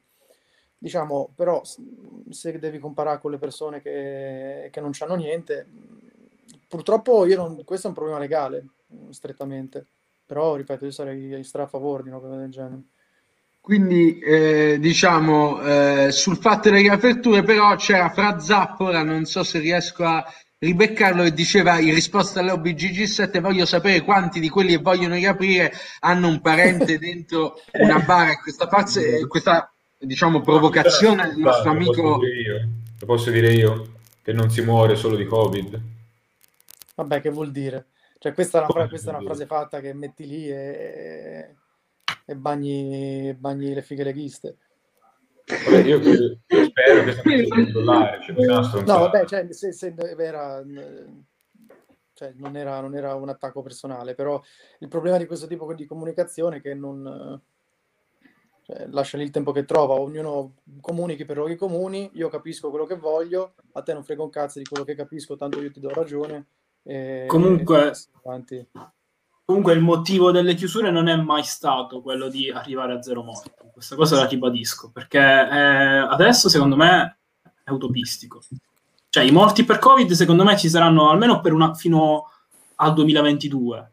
E questo a prescindere dalle chiusure, dalle aperture e tutto il resto. Secondo me bisogna eh, scendere dalle nuvole e fare i conti un po' con la realtà. Perché se le regole non le rispetta, il punto è, questo, che se le regole non le rispetta nessuno, cioè qui si parla anche di disobbedienza civile, cioè se, se non hanno pagato i ristori a quelli che hanno chiuso la loro attività per, col- per- per via delle restrizioni e via dicendo, se tu dici ok, lockdown, chiudiamo le attività, Quello che chiude veramente l'attività, diciamo che in questo caso è eh, la persona che appartiene a una minoranza, perché ad esempio per le palestre hanno trovato l'escamotage della, dell'iscrizione a, a- cioè se tu dici di essere un atleta praticamente ti puoi allenare in palestra.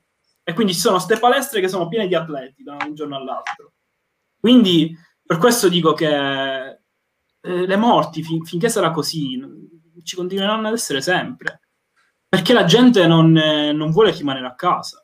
Eh, la gente era disposta a rimanere a casa a marzo perché era un sacrificio che non era mai stato chiesto fino a quel momento solo per questo. No, no, no, sicuramente no. Sicuramente non deve dire che tutto è legale infatti però, però secondo me si deve interfacciare un po' con la realtà. Secondo me la linea politica adesso infatti è quella che ha, ha senso seguire adesso. Forse non aveva, secondo me non aveva senso seguirla prima fino a gennaio ma secondo me la linea di adesso è quella che ha senso seguire È quella che ha senso seguire, Francesco, lo pensi anche tu e non so se vuoi dire qualcosa, sono state dette tante cose, non so se vuoi replicare. Ma sì, no, ma sono state dette, beh, diciamo, intanto io, vabbè, diciamo, fatemi dire che sono d'accordo con la patrimoniale. Diciamo, secondo me è una vergogna che la patrimoniale non, non- non avrei mai pensato di essere, diciamo, però nel senso, sono, sono molto d'accordo con la patrimoniale e, beh, diciamo, segui- seguire le regole imposte, nì. Diciamo, ci sono delle regole sensate, il distanziamento ci sta, però più che altro, diciamo, ci sono tante cose che io sinceramente non capisco. Cioè, se io sono fuori con due soci al bar e mi vengono in mente delle idee migliori di quelle che vengono al CTS, penso che ci sia un problema al CTS, no? No, perché, cioè, alla fine qua si parla tanto di fasce d'età, insomma, più deboli così. Cioè, noi viviamo in uno stato che, diciamo, isola le regioni, così le regioni sono diventate importantissime dal nulla, così. Poi ci sono delle cose relative al titolo quinto, vabbè, però le, regio- le regioni sono divon- diventate delle monadi da cui non si può uscire, quando è la Lombardia, che ha 10 milioni di abitanti, i lombardi che usciranno regol- regolarmente dalla Lombardia saranno, non so, il 2 o il 3%, cioè questi sistemi qua, ste scatole di gente che si sposta dentro, però non può uscire per qualche motivo che non si capisce bene di cosa, tipo abbassare l'RT dell'1-2% e non isoli per fasce d'età, che secondo me è completamente assurdo. E sempre sulla cosa delle fasce d'età, secondo, secondo me, diciamo, non è tantissimo una questione di, di gerontocrazia. Se, diciamo, c'è una, diciamo, la fascia più potente, sicuramente non è la fascia giovane. Però non è neanche la fascia vecchia, diciamo, è un'altra fascia, insomma, che secondo me è un po' è incidentalmente più vecchia della- del- dei giovani, però non, non è tanto, diciamo, quello il discrimine. Che dire? Ma secondo me, diciamo, non sono molto d'accordo sul, sul seguire le, le disposizioni del governo. Al di là del coprifuoco di cui abbiamo già parlato, però anche le mascherine all'aperto, secondo me, vanno, vanno eliminate più che... Ah, esatto, fatemi dire una, effettivamente questo, diciamo, era un po' un, un, un leitmotiv de- de- del- dell'anno scorso. Cioè che in Italia non vengono eseguiti tamponi a caso.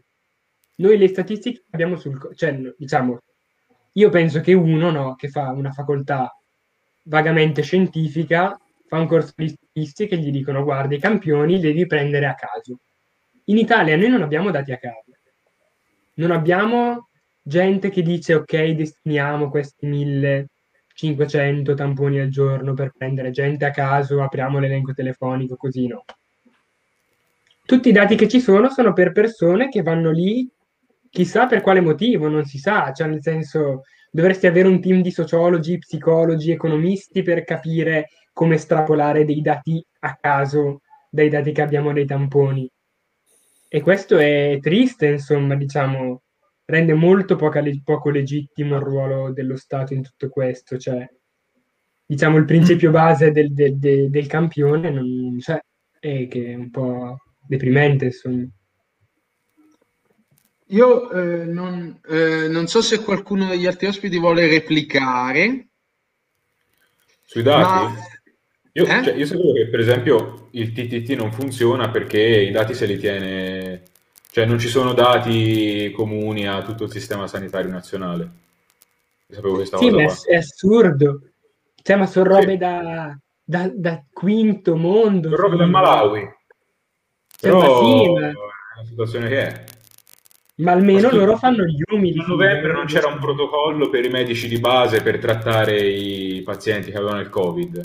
È roba da Malawi. È vero, è vero, è incredibile, ragazzi. tutto il bene che posso volere al Malawi. Però, cioè, è, è roba ridicola. Cioè, Sì, che in un paese mondo- cioè, il mondo vero è questo. dopo sei mesi, non, no, di più, otto mesi, non, non ci sia Eh, un protocollo per medici di base per curare i pazienti col Covid o per indirizzarli meglio. Cioè che Cioè, il Servizio non Sanitario Nazionale non, ha- cioè, non abbia idea di quante cazzo di persone muoiono, sono sui letti in terapia intensiva, su quanti sono positivi, che se ne devono andare a riprendere.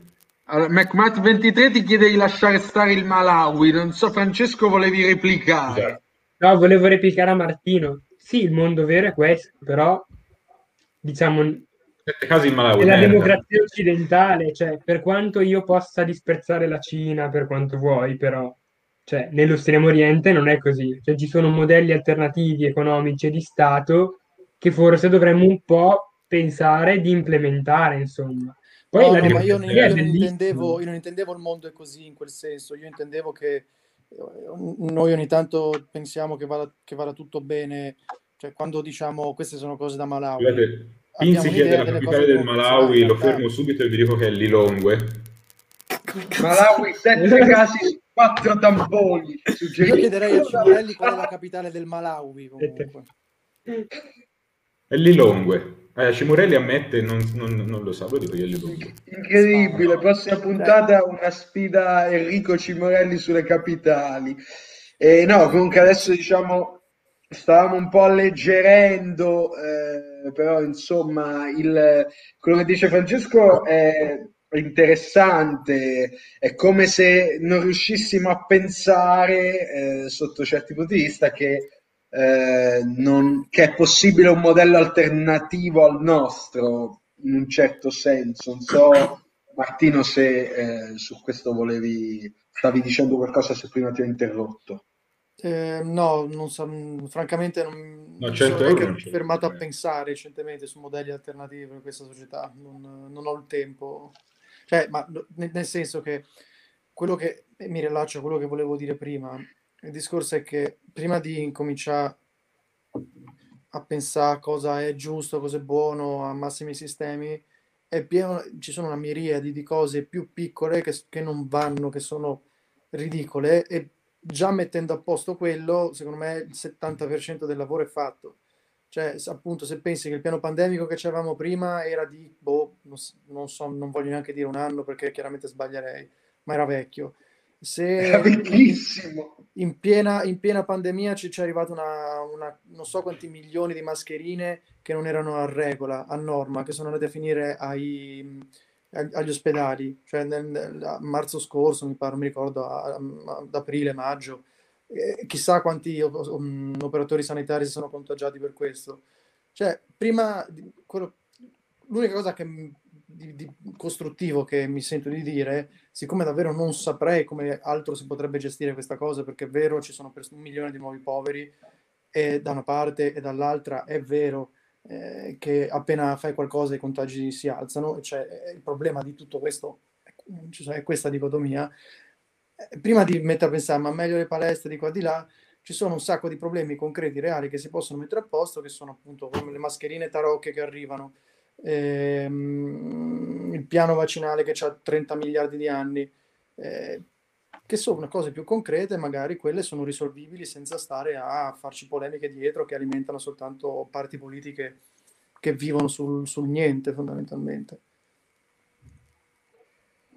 Benissimo, allora eh, noi dobbiamo avviarci, eh, credo, adesso mi fanno sapere la regia, verso l'intesa vincente. Io eh, non so se eh, qualcuno vuole eh, un commento di chiusura su eh, quanto abbiamo detto fino adesso, su questo commento di Leo BGG7 che dice è, eh, ho un ritorno, chiedo alla regia se si può fare qualcosa per questo. Eh, eh, non so eh, se ehm, a me le, le misure scientificamente accurate stanno bene, ma proibirmi di uscire perché lo Stato non sa far rispettare le regole è assurdo. Non so se qualcuno vuole chiosare su questo. Eh, Francesco. Ma, ma dai, concludo un po'. Cioè, secondo me un- questo è un po' il punto. Diciamo, il punto è che lo Stato ha smesso da, da molto prima del Covid, diciamo, di fare l'interesse dei suoi cittadini, anche senza buttarla sui massimi sistemi. Nel senso, la gestione del Covid è stata completamente ridicola.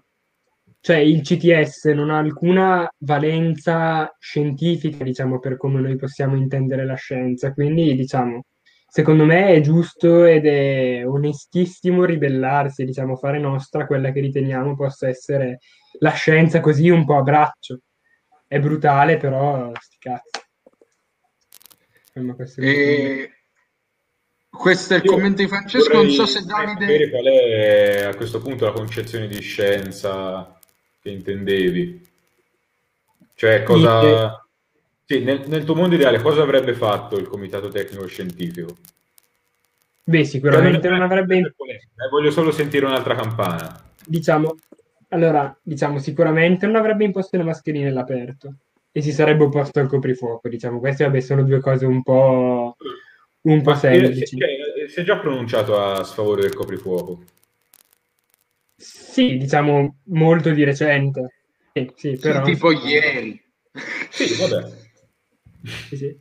E... Però, cioè, potere Alla fine sono solo sei mesi che c'è il coprifuoco, magari se ne sono accorti.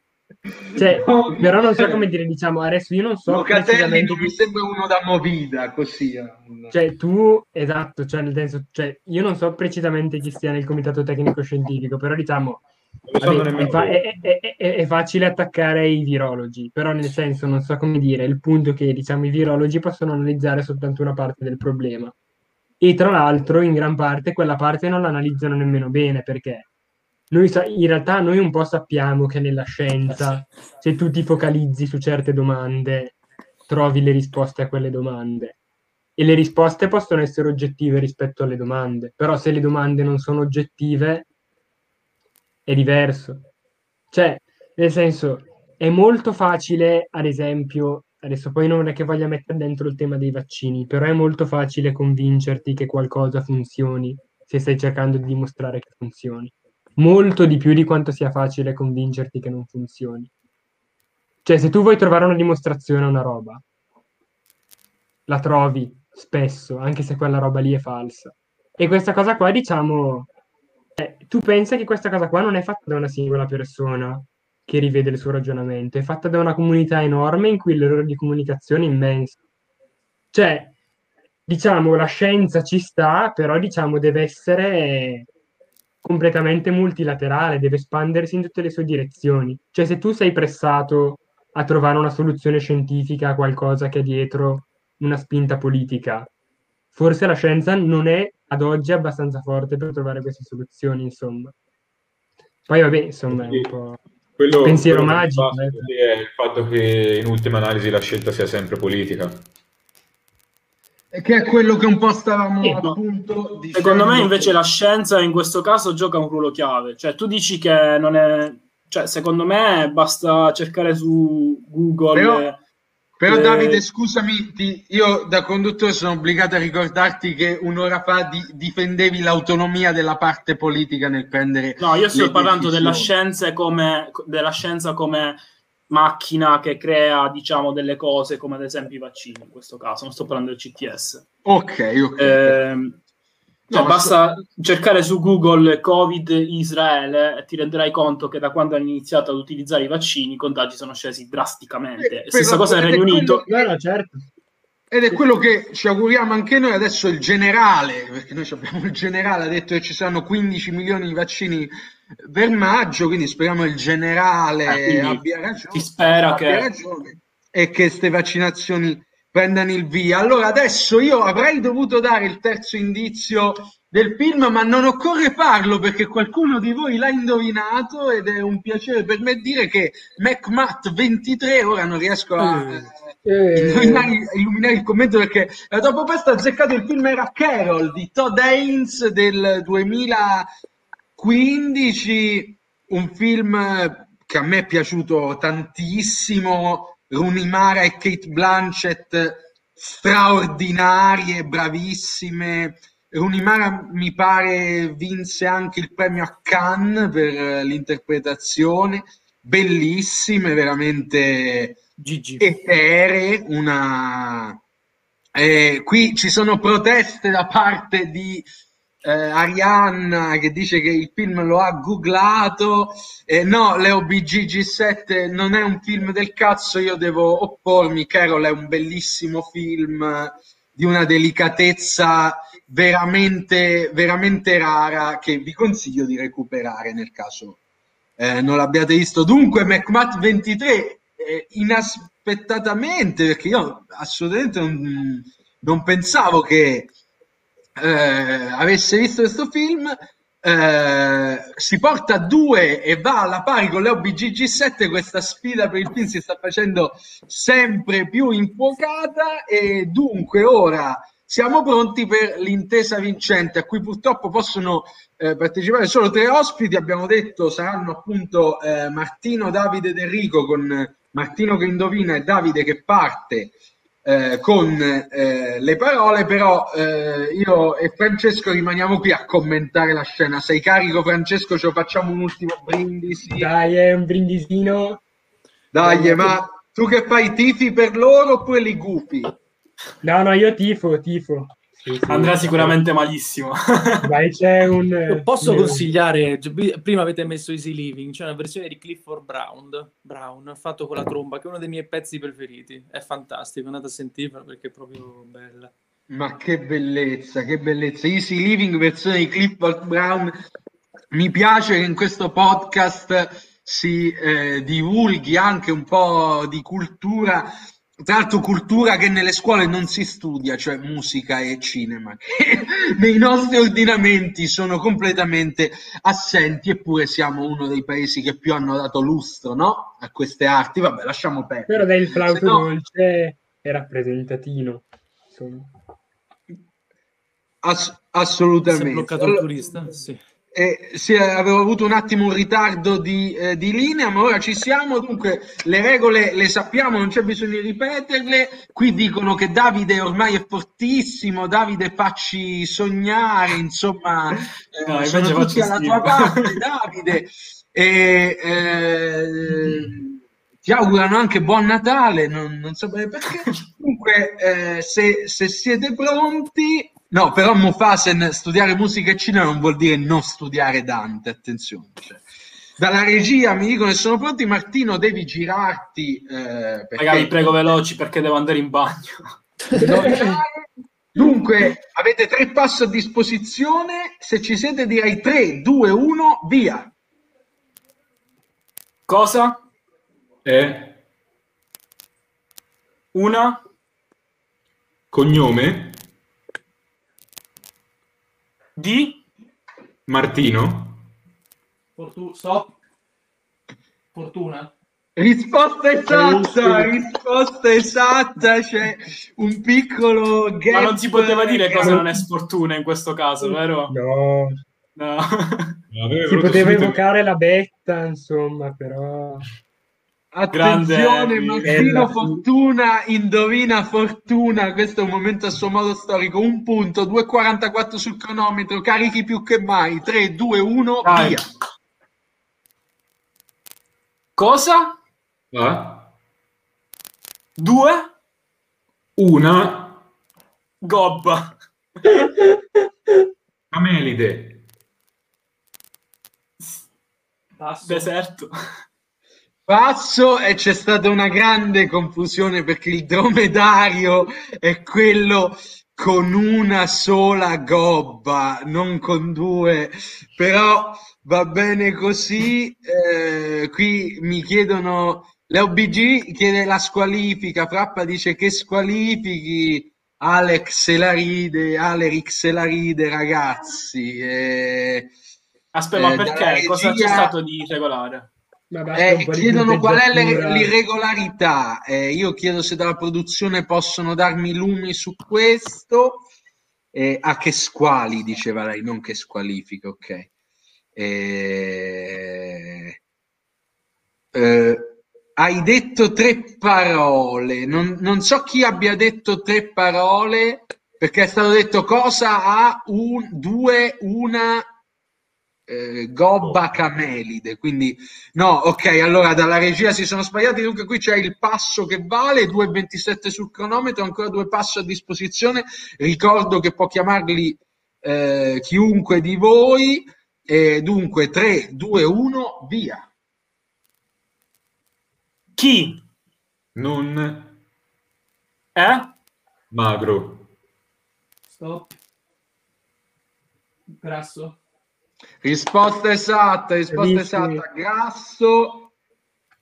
E il record chiede Sergio Rum 4 è a 5 ed è detenuto da due team, quello con Frappa Alice Spill e quello con Original ATP, Ciccisio e Divano on the Sofa. Ma chi è originale Dunque- ATP, raga?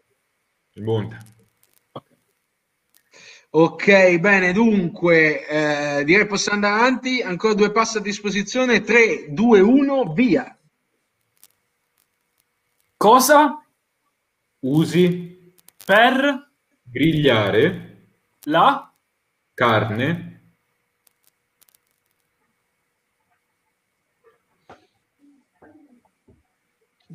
nel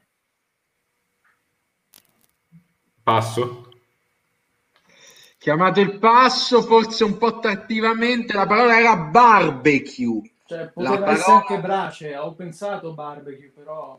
Può essere anche brace, effettivamente Martina ha ragione, una strategia Beh. conservativa che però vi porta con 1,56 sul cronometro, un passo a disposizione e eh, ancora nessun errore. Eh, Francesco, ti sta piacendo la loro performance? Li vedi carichi? Molto, molto, molto, sì. Molto Ma- più che nelle prove, devo dire, insomma. Qua si sente la, realpolitik, prove- insomma. Nelle prove purtroppo voi da casa non c'eravate, ma vi assicuro che ne abbiamo viste di tutti i colori. Ancora un passo a disposizione.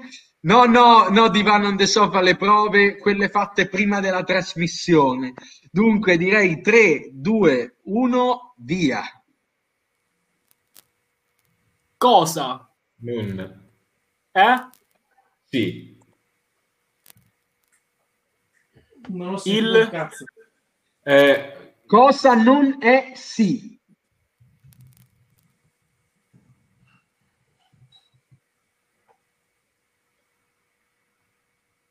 Ah, stop, no.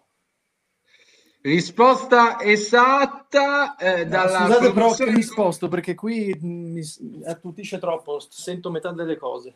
Ok, mi confermano la produzione che va tutto bene. Dunque, tre punti, 1,32 sul cronometro, ancora un passo a disposizione. I detentori del record stanno tremando dal divano di casa loro. Dunque, 3, 2, 1, via. Chi? eh? Il? No- non ho capito. Il? No, prima la prima le- parola. Chi, non ho, chi- detto eh, chi nel è senso la- che la prima parola è chi? Chi? Chi? No, chi? Come chi? Mm, passo. Ok, passo chiamato anche qui. Forse tardivamente. No, e dai, eh, bastava di porco. Eh. Comunque io stavo Eh. pensando a quello. La parola era la religione. Eh, Skylong dice cristianesimo, non c'è più ma cosa. E, eh, però attenzione, eh, Skylong, io ti ricordo, e tu lo sai bene, che dal divano di casa è facilissimo. Non c'è più, dice eh, Feflob e anche M. Onct, è una delle mie eh, battute più ricorrenti, ma forse non era così facile da indovinare. Dunque abbiamo un- non più passo a disposizione, ma 1 e 10 sul cronometro. Ce la potete fare, ragazzi, siete sul pezzo. Francesco è qui che vi sopporta, vero Francesco? Dai, raga! Sono tutti in chat a fare il tipo per voi e dunque direi 3, 2, 1, via. Cosa? Non. Eh? Negativo. Stop positivo. Risposta esatta, risposta esatta, andate a 4 punti. Andate a 4 punti, ricordo che non avete più passo a disposizione, che siete a un punto da raggiungere il record, 1,01 sul cronometro. E ricordo che avete la facoltà, ehm, eventualmente se ritenete di eh, non indovinare, ma ad ora non avrebbe senso perché eh, siete a 4 punti. Dunque, 3, 2, 1, via. Cosa? È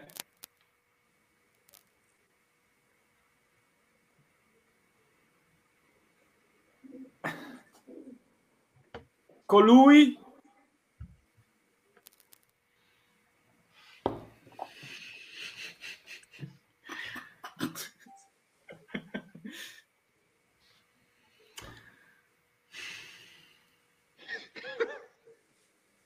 Kant. Tribunale. Posso risentire le due parole? Sì. Kant e tribunale sono state le ultime due parole. Cosa è Kant tribunale? Sì, hai Ah, stop. Giudizio. risposta めっちゃいい! Non ci credo! Incredibile, braghi di tela! Questa te l'ha passata direttamente al termine!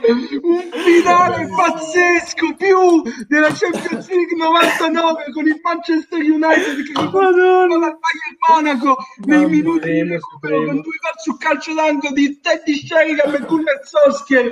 Un finale pazzesco! La chat sta esplodendo giustamente la laurea in filosofia di Martino Fortuna. La fa da padrone. Io, ragazzi, non ho più voce in corpo. Francesco, stavo impazzendo. Bra- Comunque, davvero ragazzi, non c'è stata intesa in queste ultime due parole. Ditemi voi. Cioè. Bravissimo.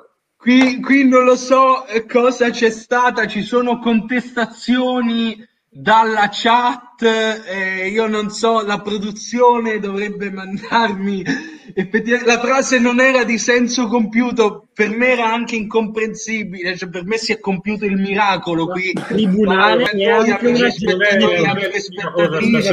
Frappa dice che è buona. Frappa Ragazzi, dice dice fa, buona. frappa fine. Cioè, lasciamo perdere. Ah. E, ah, però Divan on the Sofa Original TP non sono d'accordo. De Planck dice abbiamo passato di, pe- di peggio ed è buona. Io eh, non lo so, dalla produzione non mi dicono niente, quindi suppongo che non ci siano problemi per la produzione. Avete tre secondi, ragazzi. Eh, e però da- dalla produzione non mi dicono nulla. Allora, voi avete, quindi è buona. Allora, è buona, è ufficiale eh, è ufficiale che è buona e dunque eh, avete tre secondi. Sì, sì, è ufficiale, me lo, me lo confermano dalla, dalla produzione. Eh, dunque avete tre secondi. Ricordo che anche se il tempo finisce, Martino ha diritto, se vuole, all'ultimo guess oppure può decidere di eh, non indovinare. Eh, ricordo in caso di risposta errata è meno uno. Voi in tre secondi dovete capire cosa riuscirete a passargli e Martino in base a queste informazioni deciderà se indovinare o meno. Dunque, 3, 2, 1, via. Cosa? Fai Il tempo è finito. Martino, vuoi indovinare o la passi?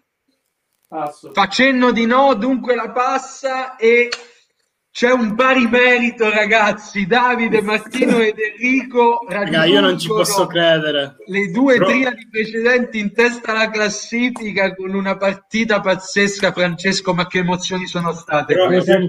Raga, io, io vi giuro che so all'incirca 100 parole. Però lo sapete bene. Conta che un madrelingua dicono ne debba sapere tipo 20.000. quindi-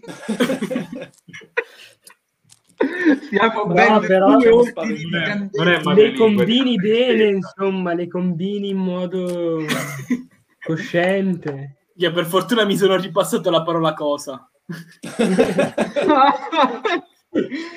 Vabbè ragazzi, il bello di Imbrago, per fortuna questa sera le conoscevi quasi tutte, scrive Ferrero, direi che questo è il commento della serata, chiedo alla produzione di salvarselo sempre per la solita storia di cui abbiamo discusso. Ragazzi, è stata una serata incredibile. Eh, McMatt 23 ha indovinato il film. Siamo stati più o meno nei tempi che ci eravamo prefissati e avete fatto il record dell'intesa vincente. Io sto esplodendo. La eh, puntata, come sapete, a questo momento sta finendo. Vi arrivano i complimenti da parte eh, della chat. E, eh, dunque, eh, sì, no, per bene 96 non avete fatto 5, avete fatto eh, 4, mi spiace. Eh, grazie, eh, ci stanno ringraziando alla chat.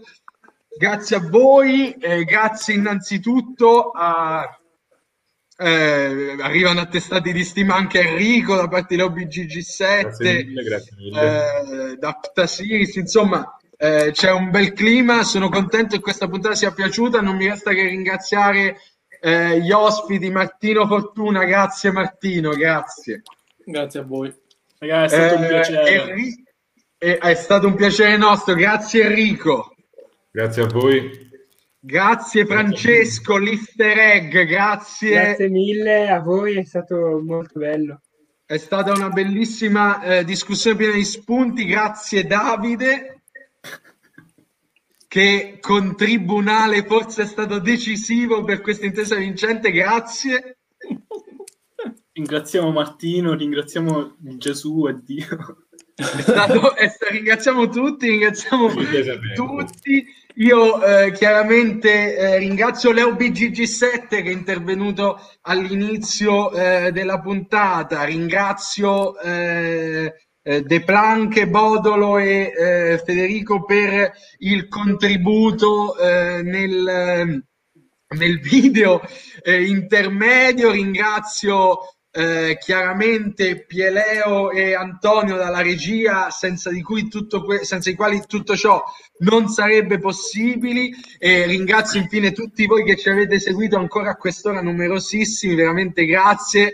Che mi aspettate a Sanremo addirittura, non lo so, vediamo. E Amadeus ce l'ho in rubrica, quindi non si sa cosa potrebbe succedere ma eh, veramente è bellissimo passare una serata come questa insieme a voi, una serata un po' diversa, visto il coprifuoco a quanto pare ce lo porteremo per un altro mese, ci porteremo dietro anche in braghe di tela e ehm, non è detto che questo eh, sia per forza dunque un male. Dunque ragazzi veramente grazie, siete bellissimi, è stato bellissimo passare una serata con voi eh, dove vi invito a seguirci su eh, Twitch, a mettere follow, a mettere follow su Spotify, dove il podcast è reperibile come in braghe di tela. E eh, dunque non mi resta darvi appuntamento alla prossima settimana con un nuovo episodio del podcast in braghe di tela. Dunque, un abbraccio a tutti e ci vediamo presto. Ciao ragazzi, raga. alla prossima. Ragazzi, Ciao, Buona raga. serata. Ciao, grazie. Ciao, ciao. Buonanotte, buonanotte a tutti. E buone botte.